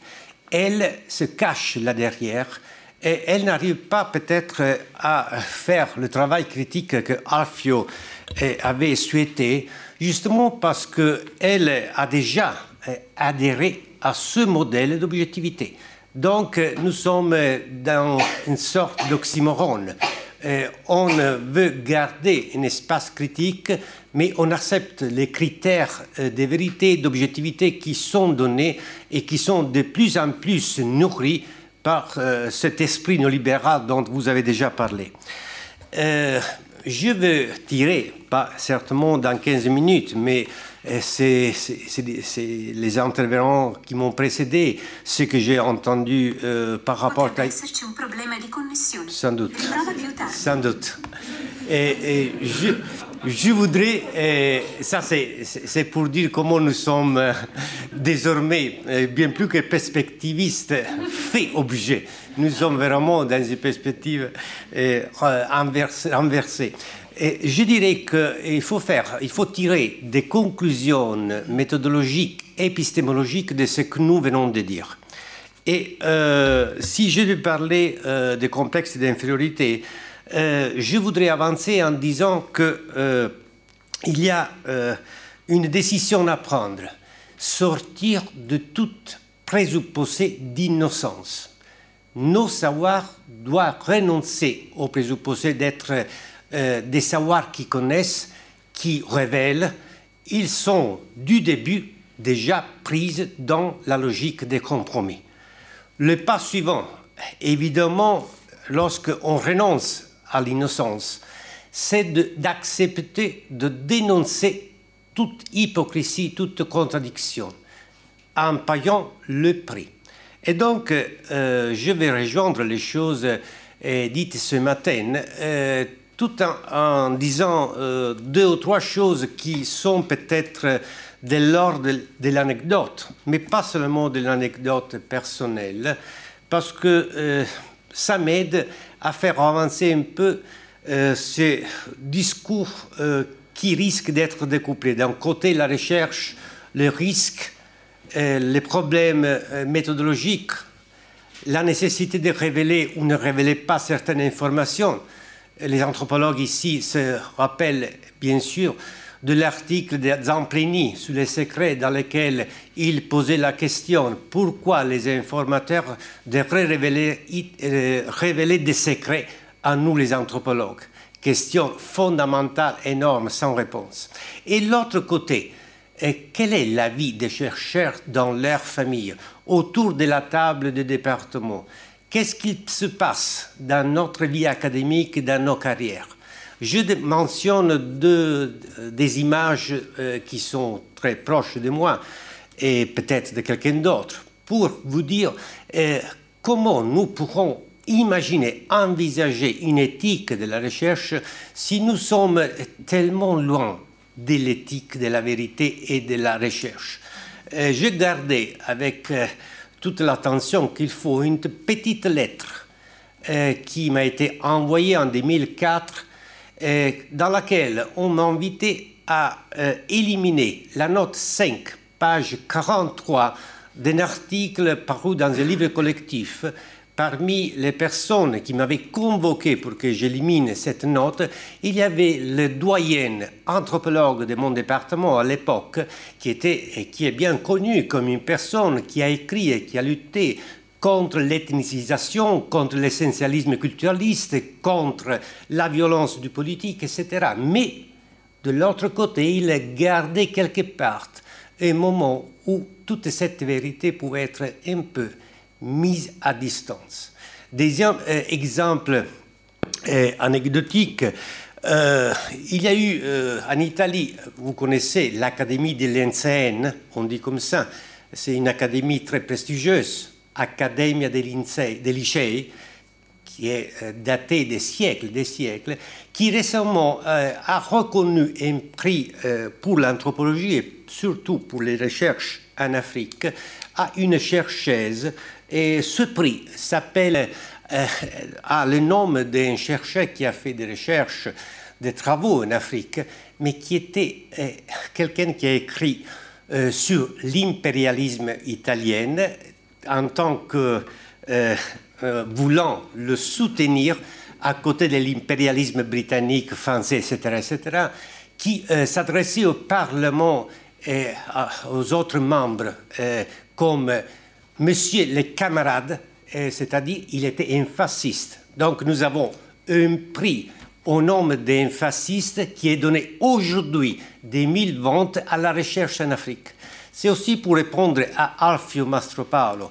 Le problème euh, par rapport à ces zones d'obscurité qui ne permettent pas de faire la clarté, c'est le fait que la recherche n'a été jamais complètement libérée par ces ombres, que les professeurs ne sont, comme le disait très bien Marcel Mauss, ne sont pas euh, hors de la lutte de pouvoir. Nous, nous devons rappeler toujours que la science, dure ou sociale que soit-elle, n'est pas dans un rapport d'extériorité aux luttes de pouvoir. Nous sommes dedans jusqu'au cou. Nous participons des conventions, des hypocrisies et de euh, négociations et donc, le problème, c'est à partir de quel point de vue, de quel espace, de quelle perspective, on peut faire quelque chose. Alors, je vais prendre euh, encore euh, France Fanon pour dire que l'acte primaire, c'est de renoncer à toute objectivité. La euh, phrase de Fanon avait un suivi il disait l'objectivité m'a interdite, m'est interdite parce que mon frère c'est le névrosé, ma sœur c'est la névrosée, mon père c'est le névrosé, l'aliéné. Donc la question retourne à nous en nous disant quelle est la place de notre recherche, à côté de qui on veut être, jusqu'à quel point on veut dire ce que nous avons vu, écouté, témoigné. Et le problème alors devient plutôt un problème qui n'a pas seulement euh, l'angoisse euh, de, l'impact factor, l'angoisse de la euh, négociation avec les revues scientifiques. je ne me souviens plus qui a parlé aujourd'hui de la fatigue d'être chercheur. Voilà, oui, être chercheur, c'est difficile. Mais n'exagérons trop. Être chercheur, quand même, nous donne un espace pour pouvoir négocier, affirmer et dire certaines choses.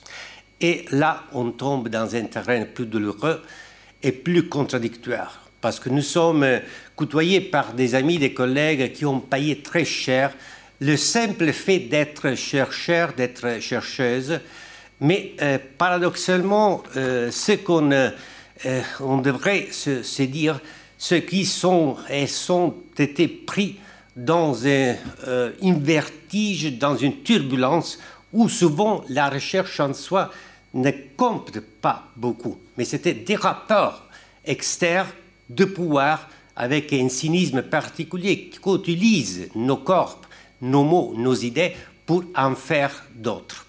Et euh, je pense par exemple à ce qui s'est passé euh, par rapport aux recherches après Fukushima. Et vous savez bien, parce qu'elle était française, c'est la chercheuse qui a été virée pour avoir euh, dit, pour avoir recueilli les opinions des survécus après Fukushima.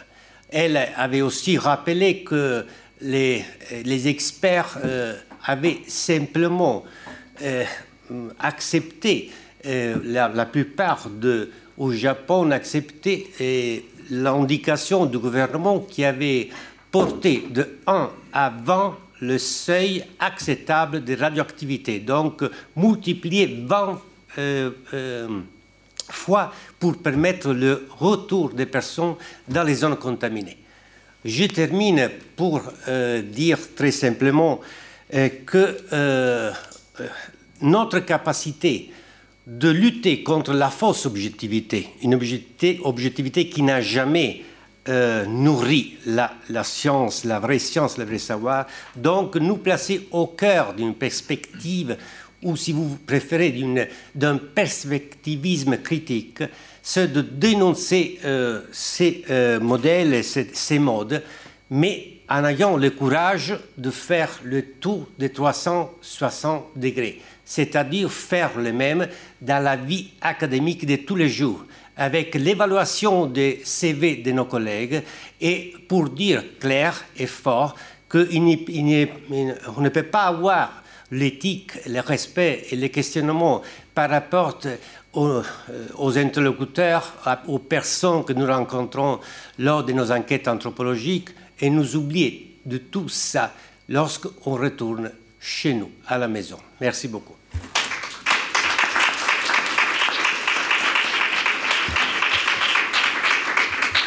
Merci beaucoup Roberto pour cet appel au courage. Et euh, je passe la parole à, Yvon. Merci.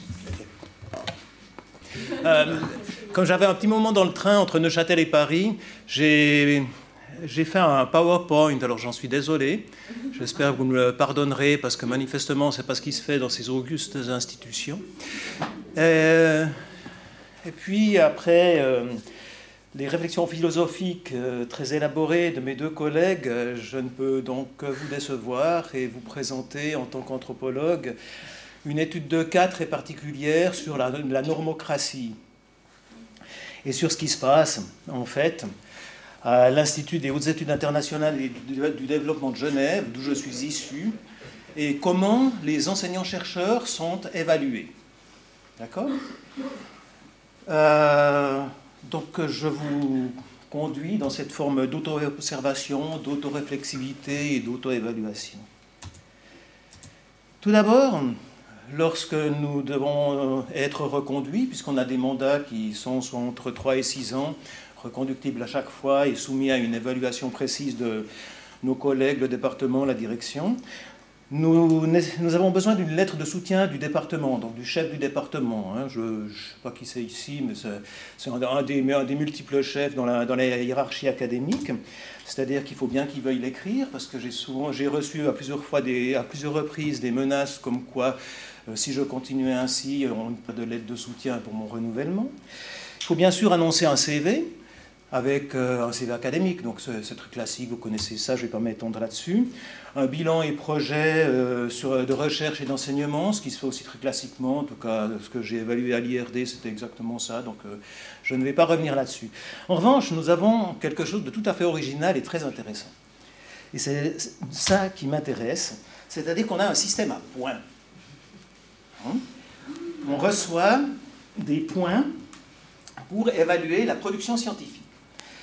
Alors, euh, bon, je connaissais un petit peu l'histoire de, ce système et je vais aussi la présenter, mais j'aimerais vous montrer comment ça marche. Un système à points, donc je suis évalué avec ça tous les trois ans. Hein. Un système à points, on nous dit, on reçoit des points en fonction de votre production scientifique, mais on ne sait pas à quoi ça sert, on ne sait pas combien est-ce qu'il en faut, et on ne sait pas si on va être viré, si on en a 20 ou 25 ou 15 ou de quoi il va s'agir. Il est clair que ce n'est pas le seul critère, puisqu'il y a bien sûr la lettre de soutien du département, hein, donc la clientélisme et corruption. Et puis il y a également le, CV, donc euh, vous avez avantage à produire un maximum, si possible, dans les revues A, vous verrez comment. Et puis bien sûr, euh, ce que vous avez fait, les, évaluations des étudiants et compagnie. Alors ce système à points, il a une histoire. et on a deux systèmes à points en fait. On a le système à points du CRS, que Peter euh, doit très bien connaître, un centre d'études et de recherche sur le développement ou quelque part aux Pays-Bas, euh, qui avait euh, développé un système à points pour évaluer ses chercheurs. quelque chose de très complexe sur les, à partir essentiellement des études de développement.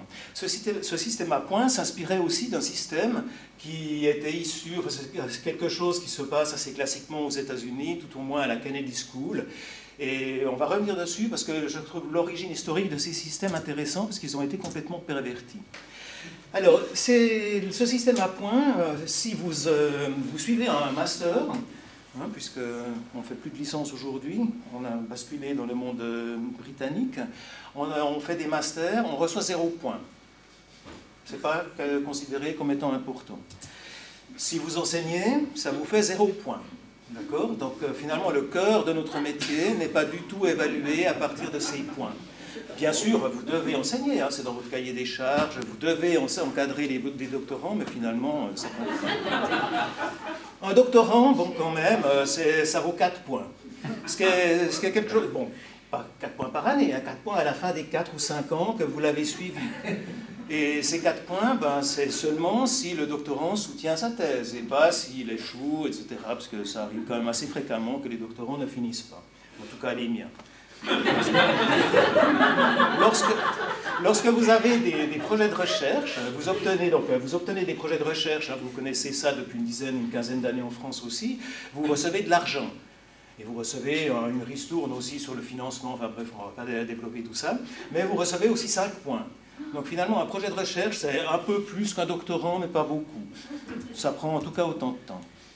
Et puis, bien sûr, il y a un système à points en fonction des, revues A, B, C, D, etc. Euh, le système du CRS va jusqu'à E ou F ou je ne sais pas combien. Nous, on, est on a repris ce système et on l'a adapté à notre institution avec une liste de 470 revues pour le département d'anthropologie et de sociologie qui figurent, dans lesquelles vous recevez des points si vous publiez dans ces revues. Et puis, il y en a 1500 pour l'IHEID, et on pourrait éventuellement accepter des points venant d'autres départements, mais ça, c'est une autre histoire. Le, système de fonctionnement de ces différentes euh, revues, on peut mettre 33% du nombre de revues en rang A. D'accord? Et c'est des, des, journaux, des, journaux, des revues qui doivent euh, figurer dans le dans la liste de, Institute of Scientific Information, c'est aussi important, on va voir pourquoi. Euh, le reste, c'est tous des journaux de qualité B. Hein, c'est donc toutes les revues scientifiques euh, avec euh, peer review, de bla, bla, machin et tout ça. et puis le reste, ben, voilà, ça ne vaut pas de points. Ce système à points, ça vient de ce fameux Institute of Scientific Information. Je n'ai pas fait une recherche spécifique là-dessus, j'ai mis ça sur Google, puis j'ai regardé d'où ça tombait. Et aux surprises, ça vient du Web of Science et c'est donc possédé par euh, qui est une grosse boîte de software euh, nord-américaine qui publie entre autres le logiciel de bibliographie que vous connaissez sans doute, sans doute EndNote, hein, qui est issu entre autres, pour des EndNote, c'est fait pour des bibliothécaires. Et il y a un monsieur, je ne sais plus, qui s'appelle Garfield, qui est, vraiment le, Si vous allez sur le site, c'est l'ancêtre fondateur, le pionnier, et c'est lui qui serait euh, the original founder and pioneer of information science. J'avais jamais entendu parler de ça, mais voilà. Il y a, également un prix en son nom qui est, qui est décerné um, an innovative approach in citation analysis that improves the impact of how scientific research is evaluated. Je ne suis pas sûr d'avoir compris exactement ce que ça veut dire. Toujours est-il que ce prix existe et qu'on a à faire. Donc là, vous, vous avez la, référence du site si nécessaire, parce qu'il faut toujours référencer ces citations. Hein. Euh, pour les maisons d'édition, on a également euh, tout un ensemble d'évaluations. Et là, on a 130 maisons d'édition en anthropologie, sociologie qui figurent sur notre liste. Il y en a 650 pour l'ensemble de l'IHEID. Mais là, le système de, classement est différent, euh, pour des raisons que j'ignore. C'est des hits sur euh, Google Scholar. Voilà. Je ne sais pas ce que ça veut dire, je n'ai pas compris l'origine de ce système. Si vous le souhaitez, je peux essayer de creuser, puis on peut en reparler plus tard, une autre fois. Euh, concernant les, euh, concernant les, ce, système des publications, c'est intéressant parce que, donc, je vous rappelle que ce que nous utilisons, parce qu'on a un institut aussi d'études du développement, c'est la liste du CRS. Et la liste du CRS, c'est extraordinaire. Tout d'abord, il y a un biais linguistique profond. Il y a quasiment que, y a quasiment que des histoires en anglais, et enfin des, revues en anglais. Et puis, il y a aussi toute une quantité de revues néerlandaises absolument fascinantes qui publient des choses extraordinaires sur Java et Sumatra en néerlandais, et qui, qui sont aussi considérées comme A ou autres. Et puis, Bon, là, ça je vais passer rapidement. Euh, vous avez euh, la seule revue d'anthropologie francophone qui figure en rang A sur la liste CRS, c'est l'homme. Le reste n'existe pas, c'est B, C, D, etc. Alors bien sûr que nous, on a changé cette liste. Et puis on a rajouté des revues. Et donc on reçoit maintenant des points grâce à un système où si vous publiez un article dans une revue de rang A, vous avez 5 points. Si vous publiez seul, 4 points. Si vous publiez à 2 ou à 8. Hein, le, les rangs B, ben, c'est moins, c'est 4 points, etc. Et puis, bon, c'est intéressant, les, euh, les chapitres d'ouvrages, c'est un peu moins bon. En revanche, euh, les monographies, là, c'est très bien. Hein. Cambridge University Press, vous avez 28 points, là, vous êtes tranquille, vous pouvez vous reposer. Et puis, vous avez aussi d'autres choses qui viennent au niveau de ces points, c'est-à-dire que si vous faites un book review, un compte-rendu dans une revue, vous, avez un point. C'est pas grand-chose, mais c'est facile. Hein, vous lisez des livres de temps en temps. Donc j'imagine qu'à partir de là, vous prenez une demi-journée pour faire le, compte-rendu, et puis vous avez un point. Et je vous rappelle qu'un doctorant, sur 5 ans, c'est 4 points. Hein. Alors on ne va pas aller dans, toutes les finesses, mais il y a des choses intéressantes. Euh, on constitue pour la liste des revues, qu'est-ce qu'on fait? On peut mettre seulement 33% en rang A. Donc comme les anthropologues en général ne euh, sont pas trop bêtes, pas tous mais certains, euh, on arrive, à, on a mis un maximum de revues dans la liste. Comme ça, ça augmente la quantité de revues qu'on peut mettre en rang A. Hein, d'où le nombre, de, et puis on peut continuer comme ça sur tout un ensemble de stratégies euh, de, de, contournement. Il faut voir exactement où on peut publier. Publier des comptes rendus, comme je disais, c'est intéressant, ça paye pas, ça prend pas beaucoup de temps, ça mène, ça quelques points. Puis surtout, il faut publier collectivement. Parce que si vous êtes quatre à publier, vous préparez, vous, avez, vous, vous, constituez une petite entreprise de publication avec euh, trois autres collègues, vous, chacun prend un article comme le lead, vous mettez les quatre noms dessus, et puis c'est bingo. À la place de 5 points pour un article, vous en avez 20. Il faut, bien choisir vos collègues, hein, parce que avec certains, ça marche mal. Mais j'ai fait ça avec pendant de nombreuses années avec plusieurs collègues, on s'est bien amusé. Hein, donc euh, des associations collectives. Puis bon, il y avait un petit détail sur les rapports. En dessous de 100 pages, ça valait 5 points. En, dessus, ça en valait 8. Donc vous, formalisez, vous formatez vos rapports pour, qu'ils fassent 101 pages. Parce qu'en général, c'est vous qui les formatez. 12 hein, plus 5, etc. Bon, les conséquences de ce système. Parce que bien sûr, c'est rigolo, parce que c'est un peu ridicule. Mais on est, on est évalué avec ça. Et puis, ça signifie en gros que si vous voulez avoir des points, vous devez éviter d'enseigner. Vous n'encadrez pas de mémoire de master, je vous rappelle que ça vaut rien du tout. En revanche, euh, les, les, doctorants, ils sont souvent pénibles, c'est assez lourd, etc. Il faut les voir souvent causer. Il y a parfois des histoires de plagiat, des machins comme ça. Éviter si possible, mais 4 points, c'est pas négligeable. Et puis, il faut les, projets de recherche, 5 points, ça ne vaut pas vraiment le coup. Donc là, ils se tirent une balle dans le pied. Publier collectivement, ça j'en ai déjà parlé. Puis éviter d'éditer un ouvrage, c'est un détail, mais parce qu'un ouvrage édité, ça ne vaut pas grand-chose.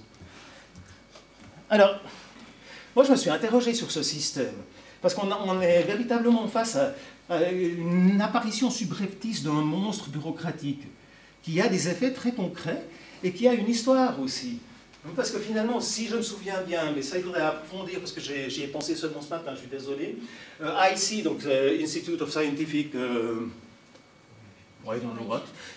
c'est un institut qui avait développé ce, système d'évaluation à l'intention des bibliothécaires pour leur indiquer quelles étaient les revues qu'il fallait acheter pour leur bibliothèque.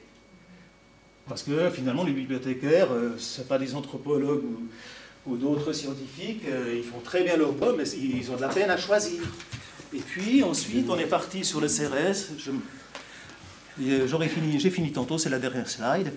Le CRS, lui, il reprend ces histoires de la Kennedy School et d'autres. Et si vous allez approfondir un petit peu le, comment la Kennedy School a développé son système de, de points, c'était dans la perspective de rendre équitables les charges d'enseignement et de recherche au sein de son personnel parce qu'il y avait trop de tirs au flanc, il y en avait trop qui prenaient que des tout petits séminaires et d'autres, etc. Il y en avait qui prenaient des séminaires et qui publiaient. Donc l'idée initiale de ce système de points était véritablement une idée qui, était censée promouvoir l'équité au, au sein des collègues enseignants. Et vous voyez comment ça a été complètement perverti et retourné. Et lorsque l'IUED existait toujours avant la fondation enfin, la fusion euh, de l'IA avec l'IHEID, euh, on s'était intéressé à ce système, puisque on avait pas mal de Hollandais chez nous, et puis ils connaissaient le système CERES, donc ils nous ont tenté de l'apporter. On l'a étudié, puis on a considéré, vraiment de manière très concrète, et puis finalement on a considéré que ça valait pas la peine. C'était beaucoup mieux d'avoir simplement les CV, bilan, euh, liste des publications, et puis d'avoir un long entretien avec le chercheur. Puis s'il y avait des problèmes, ben, de trouver les moyens de l'accompagner de faire en sorte que ça aille mieux. Et puis, fusion, et maintenant, comme les HEI, l'autre institution, n'avaient aucune réflexion sur ce système CRS, c'est le système CRS qui a été pris historiquement et qui maintenant pèse sur notre évaluation. Voilà, c'est un petit détail, tout à fait une, vignette ethnographique sur euh, qu'est-ce que c'est que ces histoires de normocratie, c'est ça? Merci.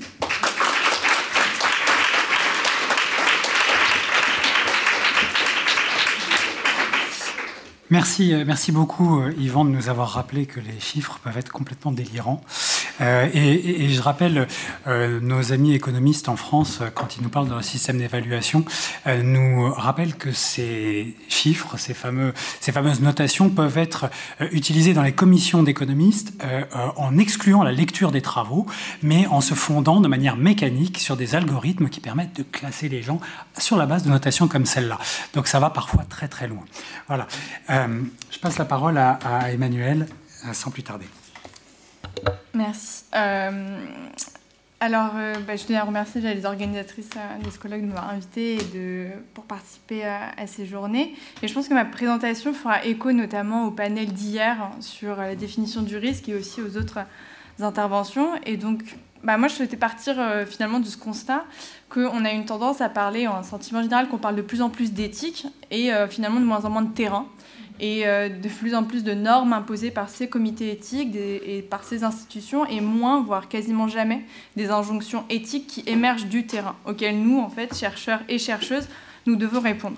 Et cela est d'autant plus problématique que les normes éthiques institutionnelles qui naissent au travers de ces différents comités éthiques soulèvent beaucoup de critiques dans le monde académique. Et beaucoup de chercheurs, chercheuses ont soulevé dans différentes études l'inadéquation, leur insuffisance et leur caractère abstrait et décontextualisé. Et euh, je m'appuie notamment sur l'article de Mondin et Sabourin qui, en 2009, donc, euh, publié dans une revue canadienne, il citait le malaise croissant de nombreux chercheurs en sciences sociales face à la non-correspondance entre les règlements éthiques de la recherche et l'engagement éthique sur le terrain. Et donc, en fait, à l'inverse même des objectifs et des buts que s'étaient fixés ces producteurs et productrices de normes éthiques, euh, se met en place un certain ritualisme autour de ces procédures et ces démarches venues d'en haut, qui donnent essentiellement l'impression de protéger nos institutions plutôt que nos enquêtés, euh, nous-mêmes aussi, et notre enquête en général. Et ça, euh, je sais que ça a été dit hier, cette logique un peu assurantielle des institutions, et, je pense que ça fait écho. Et de fait, en fait, les normes produites telles qu'elles sont, en tout cas formulées aujourd'hui et imposées aux chercheurs et à la, et à la chercheuse, euh, imposées de manière rigide et décontextualisée ne semblent aucunement protéger, comme elles le prétendent, les personnes participantes à l'enquête. Et la conséquence semble être que cette normocratie, si je reprends le titre du panel, euh, se développe aux dépens du terrain et euh, aux dépens des dilemmes auxquels les chercheurs font face dans leur terrain. Et donc ma question finalement, c'est est-ce qu'à force de se focaliser sur cette éthique institutionnalisée et codifiée, nous ne sommes-nous pas en train d'oublier la nécessité de développer une éthique de terrain? Euh, pourtant nécessaire si on veut garantir à la fois la sécurité de nos enquêtés, la nôtre comme la périté de notre enquête. Et autrement dit, ces normes éthiques standardisées, est-ce qu'elles ne nous détournent pas de nous en tant que chercheurs, chercheuses, d'une position réflexive, constante, continue, duquel euh, on a besoin pour résoudre les dilemmes de fond et les enjeux pratiques euh, que notre recherche nous impose? Et ce qui est par ailleurs en fait a toujours été en fait le béaba quand même des anthropologues, des sociologues et politistes qui font du terrain et qui l'ont formulées dans leur manuel méthodologique. Donc finalement, on a une éthique qui est totalement détachée des recommandations méthodologiques euh, reconnues dans le champ, par ailleurs. Et donc pour ma présentation, j'aimerais mettre en avant, au travers de quelques exemples issus de ma propre expérience de recherche, ces injonctions éthiques et ces dilemmes qui émergent par le bas euh, au cours de l'enquête et qui sont en fait pour moi la base euh, pour la construction d'une éthique de terrain. Euh, pour situer, donc, euh, je travaille dans le cadre de ma thèse au Soudan du Sud, euh, dans une région rurale située à la frontière avec le Congo et la Centrafrique, et sur notamment les transformations sociales et politiques engendrées par les modes de gouvernance du SPLMA, aujourd'hui parti État, dans et hors la guerre. donc finalement, la guerre civile, qui démarre en 2013, fait partie du coup de mon terrain d'enquête et un objet central dans ma thèse. Et euh, donc je vais partir de ces propres dilemmes rencontrés sur le terrain et des choix que j'ai faits pour assurer en fait la protection de mes enquêtés et de ma personne face à des autorités qui n'ont pas forcément le souhait de me voir collecter euh, certaines informations euh, et de mener une étude, disons, critique de la situation, même si ma présence en tant que chercheuse est tolérée. Parce que même si en tant que chercheur et chercheuse, on s'entend toutes et tous disons, sur de mêmes objectifs éthiques, à savoir protéger nos enquêtés, notre personne, la confidentialité de nos données collectées, en fait, la mise en pratique de ces principes, euh, la matérialisation de ceci, elle reste totalement à définir. Et euh, au sens où finalement cette protection, cette garantie de confidentialité reste, elle, le produit d'une négociation permanente en fonction du lieu, de la situation, d'un contexte, des personnes rencontrées et de sa propre positionnalité de chercheur et de chercheuse. Et donc dans ma recherche, par exemple, ma, sécurité, celle de mes enquêtés, était constamment mise à l'épreuve de l'inquisition du gouvernement, euh, de ses organes de sécurité et de potentiels informateurs. D'où pour moi le véritable danger et la totale aberration en fait de penser qu'en faisant simplement signer des formulaires de consentement ou en garantissant seulement l'anonymat de nos données une fois qu'on est rentré euh, dans notre pays euh, pour nos publications suffisait à remplir nos obligations éthiques euh, vis-à-vis d'elles et eux qui participent à notre enquête.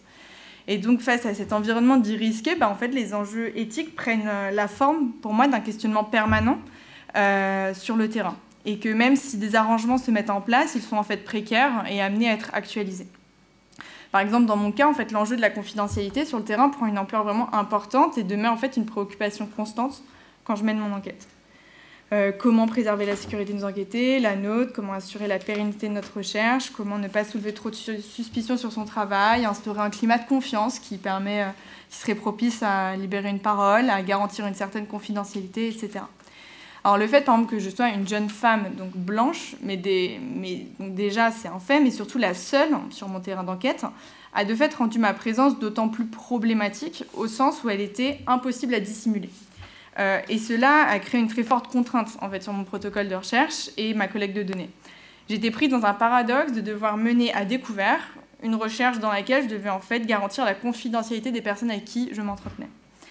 Et euh, donc, de fait, je ne pouvais pas dire euh, que non, on ne m'avait pas vu passer par là, euh, aller dans tel village, interroger telle ou telle personne dans l'espace public parce que de fait, je ne pouvais me dissimuler. Donc il a fallu rendre cette recherche possible et faisable, et donc par différents moyens et arrangements que je vais essayer de décrire brièvement. Donc, par exemple, ce qui a été hyper important, c'était dès le départ de rendre mon sujet beaucoup moins politique pour justifier un accès à peu près à tout le monde. Et que mon échantillon d'enquête, finalement, ne soit pas vraiment lisible ou visible euh, pour les personnes qui étaient intéressées d'en savoir plus. Et donc, sur certaines questions, je devais prendre plutôt une perspective très anthropologique et historique, et donc euh, vue par euh, les personnes en question, donc les autorités, comme très dépolitisée. Et apprendre très vite aussi, quand on formule son sujet, à ne pas mentionner certains mots-clés, certaines problématiques qui sont vues comme extrêmement sensibles et qui pour nous ne pourraient ne pas le paraître. Par exemple, moi, la question du bétail sur mon terrain est extrêmement sensible et très chargée politiquement de sens.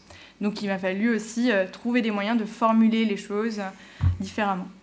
Pareil, il m'a fallu apprendre à dissimuler certaines rencontres et interactions. Alors, euh, dans une certaine mesure, évidemment. Mais donc, du coup, c'est trouver un moyen d'avoir accès à nos, à enquêtés sans les mettre en porte-à-faux. C'est par exemple trouver des lieux de rendez-vous, alors pas non plus secrets, mais des lieux de rendez-vous cachés ou intermédiaires, où on se rejoignait dans des églises, dans des campagnes d'ONG, sur des écoles, euh, afin d'éviter en fait euh, trop de regards euh, non désirés. Mais a aussi parfois fallu juste s'abstenir de rencontrer des gens, de rencontrer des gens en dehors du pays, notamment moi c'était pour les membres de l'opposition, mec qui était totalement. Euh, enfin, c'était vraiment impossible sur le terrain de les rencontrer directement pour certains. Et parfois aussi savoir refuser des entretiens. J'ai dû, pendant plusieurs terrains, refuser des entretiens parce qu'à ce moment-là, il était impossible de garantir euh, cette, cette, confidentialité, disons, avec, euh, avec l'enquêté. Et du coup, le reporter dans le temps. On revient à la question du temps et aussi le privilège d'avoir le temps de mener ces recherches-là. Euh, et donc il a aussi fallu, ça c'était hyper important, de diluer mes entretiens dans une foule de rencontres. C'est-à-dire que ne pas pouvoir identifier mes enquêtés, c'était pas tant ne pas pouvoir savoir qui j'ai rencontré, mais en fait j'en ai rencontré tellement de personnes en même temps qu'il était plus difficile de lire mon fil conducteur et de savoir vraiment ce que j'étais venu chercher. Ça, ça, m'est surtout apparu quand je devais sortir. Donc, euh, j'étais dans des bourgs euh, ruraux qui sont un peu les centres administratifs qui tout le long de la guerre sont restés sous le gouvernement, sous contrôle gouvernemental. Et lorsque je sortais de ces bourgs-là pour aller dans des villages donc un peu plus éloignés de ces bourgs-là, j'étais un peu donc du coup nouvelle. J'arrivais dans un village où là je redémarrais à zéro pour négocier euh, ma, présence, quoi. Et euh, de fait, là, il, était nécessaire que j'ai une histoire, une histoire à dire, pourquoi je suis là, euh, parce que de fait, il y allait avoir des relais d'information entre les personnes du village qui sont des informateurs plus ou moins informels pour le gouvernement. Et donc, du coup, pour moi, il était hyper important que j'ai en fait une sorte d'entretien de, représentation avec des personnes euh, qui, elles, ne craignaient rien au vu de leur position dans le village. Donc, c'était à la fois les autorités coutumières qui étaient vues côté gouvernement, ça pouvait être la représentante des femmes, euh, j'utilise leurs mots, le représentant des jeunes, euh, et ce qui me permettait de donner une sorte de couverture crédible. Ou si quelconque pouvait m'interroger par la suite sur mon chemin, les autorités, un checkpoint, qu'est-ce que j'étais venu faire dans ce village, j'avais des noms officiels à donner. Euh, qui en fait n'auraient jamais été inquiétés parce qu'ils savaient que moi en tant que chercheur je me déplaçais dans ce village-là et donc ces personnes étant entre guillemets euh, protégées, je pouvais me le permettre. Et donc en fait il a fallu donc prendre ce temps de faire plein de faux entretiens en fait avec plein de gens, euh, de rencontrer plein de gens pour juste ne pas savoir qui je rencontrais vraiment. Et ça, c'est ce qui me permettait aussi de faire des visites multiples dans, dans ces, dans ces zones-là et par la suite montrer pas de blanche pour en fait je sois un peu moins sous le radar des autorités. Et donc finalement, ça c'est une vraie contrainte, enfin ça paraît banal, je pense pour beaucoup qui font du terrain, mais en fait, faut juste, ça implique en fait, on ne peut pas aller voir n'importe, enfin, on ne peut pas décider d'aller n'importe où, n'importe quand, voir n'importe qui. Euh, alors même qu'en en fait, on en a besoin pour notre recherche et que c'est établi que ces personnes-là devraient apporter à notre, notre recherche, à notre enquête et qu'en fait, il y a une vraie contrainte dans la, dans la réalisation. Et je pense que pour s'en abstraire, donc il y a tout ce temps, tous ces protocoles, mais euh, oui, il y a surtout du temps à passer euh, sur le terrain et être présent. J'y reviendrai. Et donc un autre, un autre point important, je dirais, qui moi été une des contraintes assez dures à, naviguer, c'est notamment comment dans un environnement socialement et politiquement extrêmement polarisé, euh, et suspicieux, euh, comment on passe d'un groupe à l'autre et comment notamment en fait on passe entre des partis dites ennemis ou des communautés qui se voient comme ennemis sans se mettre en danger et mettre en danger nos enquêtés. Et euh, donc, enfin très, très très brièvement.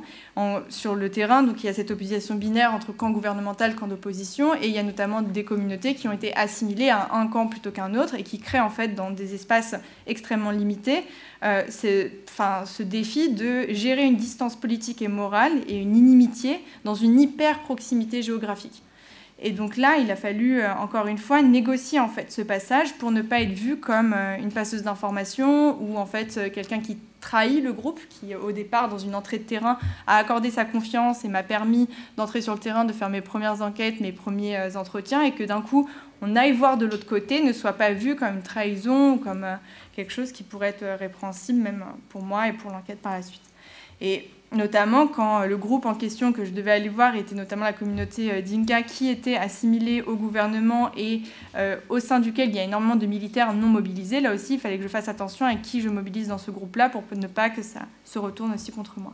Et donc ces passages vraiment délicats, bah, en fait, c'est avec euh, énormément de, patience, mais c'est aussi en s'appuyant sur des personnes, des groupes qui ont favorisé notre entrée, avec lesquels on a pu en fait collaborer pendant plusieurs années, d'avoir en fait ces alliés de terrain qui vont permettre de diffuser ce double discours et de diffuser avec, avec ce, discours la nécessité scientifique en fait, dont j'avais besoin d'aller voir de l'autre côté. Pour en fait que leurs histoires soient crédibles, il fallait aussi que je sache ce qui se passait de l'autre côté. Sinon, en fait, on allait me traiter de partisan. Et donc j'ai essayé de rappeler que le crédit qui pouvait être donné à leurs paroles était aussi nécessaire par rapport à d'avoir l'autre, la vision de l'autre. Et donc du coup, de porter ce discours et de avoir aussi euh, ces personnes-là qu'on peut appeler comme alliés de terrain, ça me permet aussi de diluer des rumeurs si jamais elles émergeaient, etc.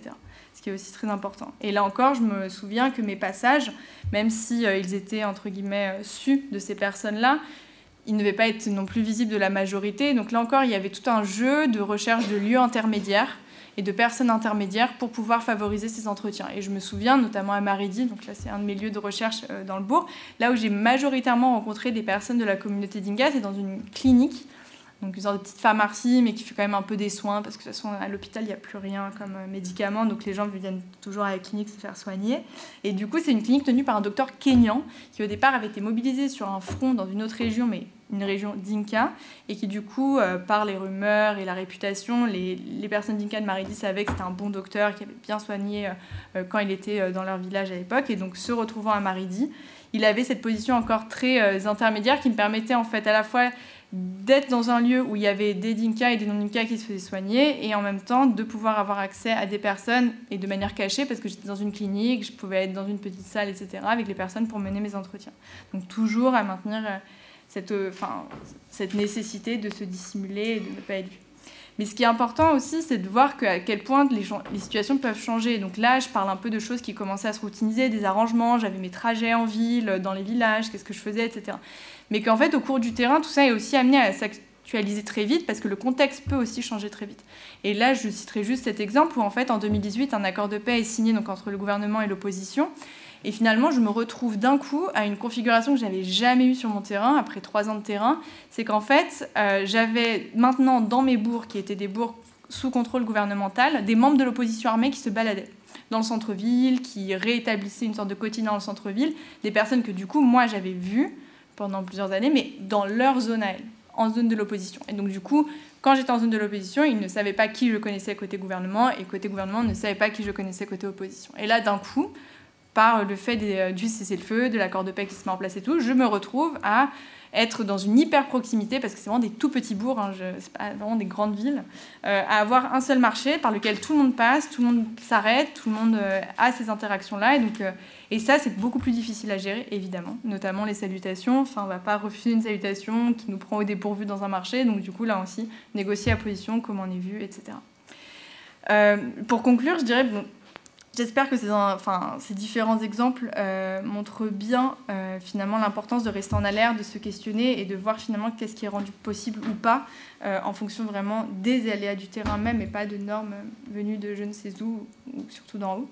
Mais je dirais que ce qui semble finalement pour moi en fait le plus dangereux quand, j'écoute les autres panélistes et même là en réfléchissant à mon propre terrain, ce qui est plus dangereux qu'une absence de normes éthiques, ça serait finalement l'application mécanique et non réfléchie de ces protocoles. Penser en dehors de tout terrain d'enquête. Euh, et il y a pour moi une, vraiment une nécessité à avoir ces questionnements vraiment plutôt permanents et qui ne peuvent pas être délégués à des comités de recherche ni à des procédures standardisées et codifiées. Et la question de la sécurité, de la protection de nos enquêtés va pour moi bien au-delà de simples mesures euh, euh, formulaires et procédures d'anonymisation. Et c'est en faisant du terrain qu'émergent par le bas de réelles injonctions éthiques spécifiques auxquelles nous devons répondre. Et là, on ne peut pas s'y dérober et c'est l'essentiel euh, des normes par lesquelles on peut garantir finalement la sécurité de nos enquêtés et la nôtre, même dans des terrains dits compliqués. Mais c'est aussi, et là j'insiste, ça va dans le sens vraiment du panel d'hier, pour ça, il faut être là et il faut faire du terrain. Et donc, euh, si ces injonctions par le bas euh, nous contraignent, elles sont en tout cas euh, nécessaires. Et, mais c'est les seules garanties pour en fait continuer à faire du terrain et avoir ce que je disais, une éthique de terrain, si on peut le dire comme ça.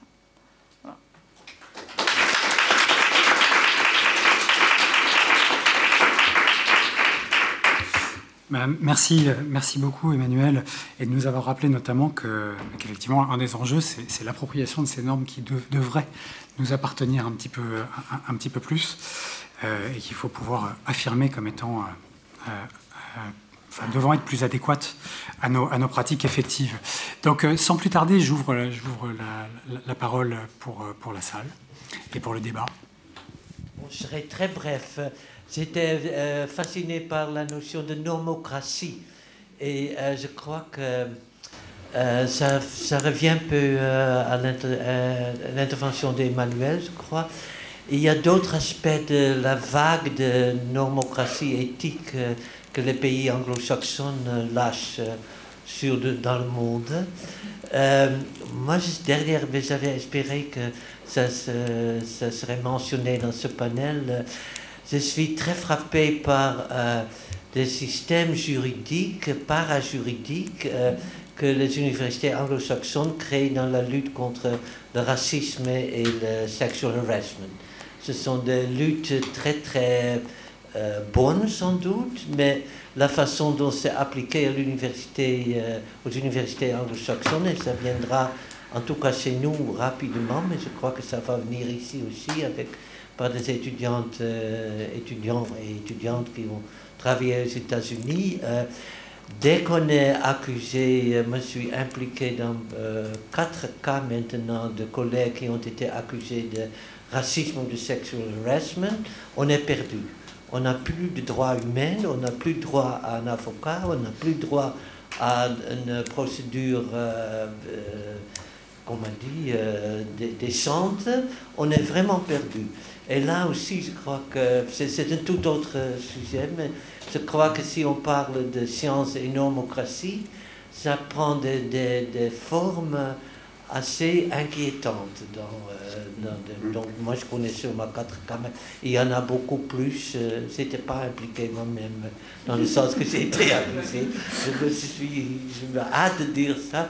Mais c'est vraiment, moi, je mes collègues américains et mes amis américains et euh, anglais sont vraiment ont beaucoup peur de ce qu'ils disent. Euh, les accusations sont souvent très très peu profondes. Seulement une remarque assez euh,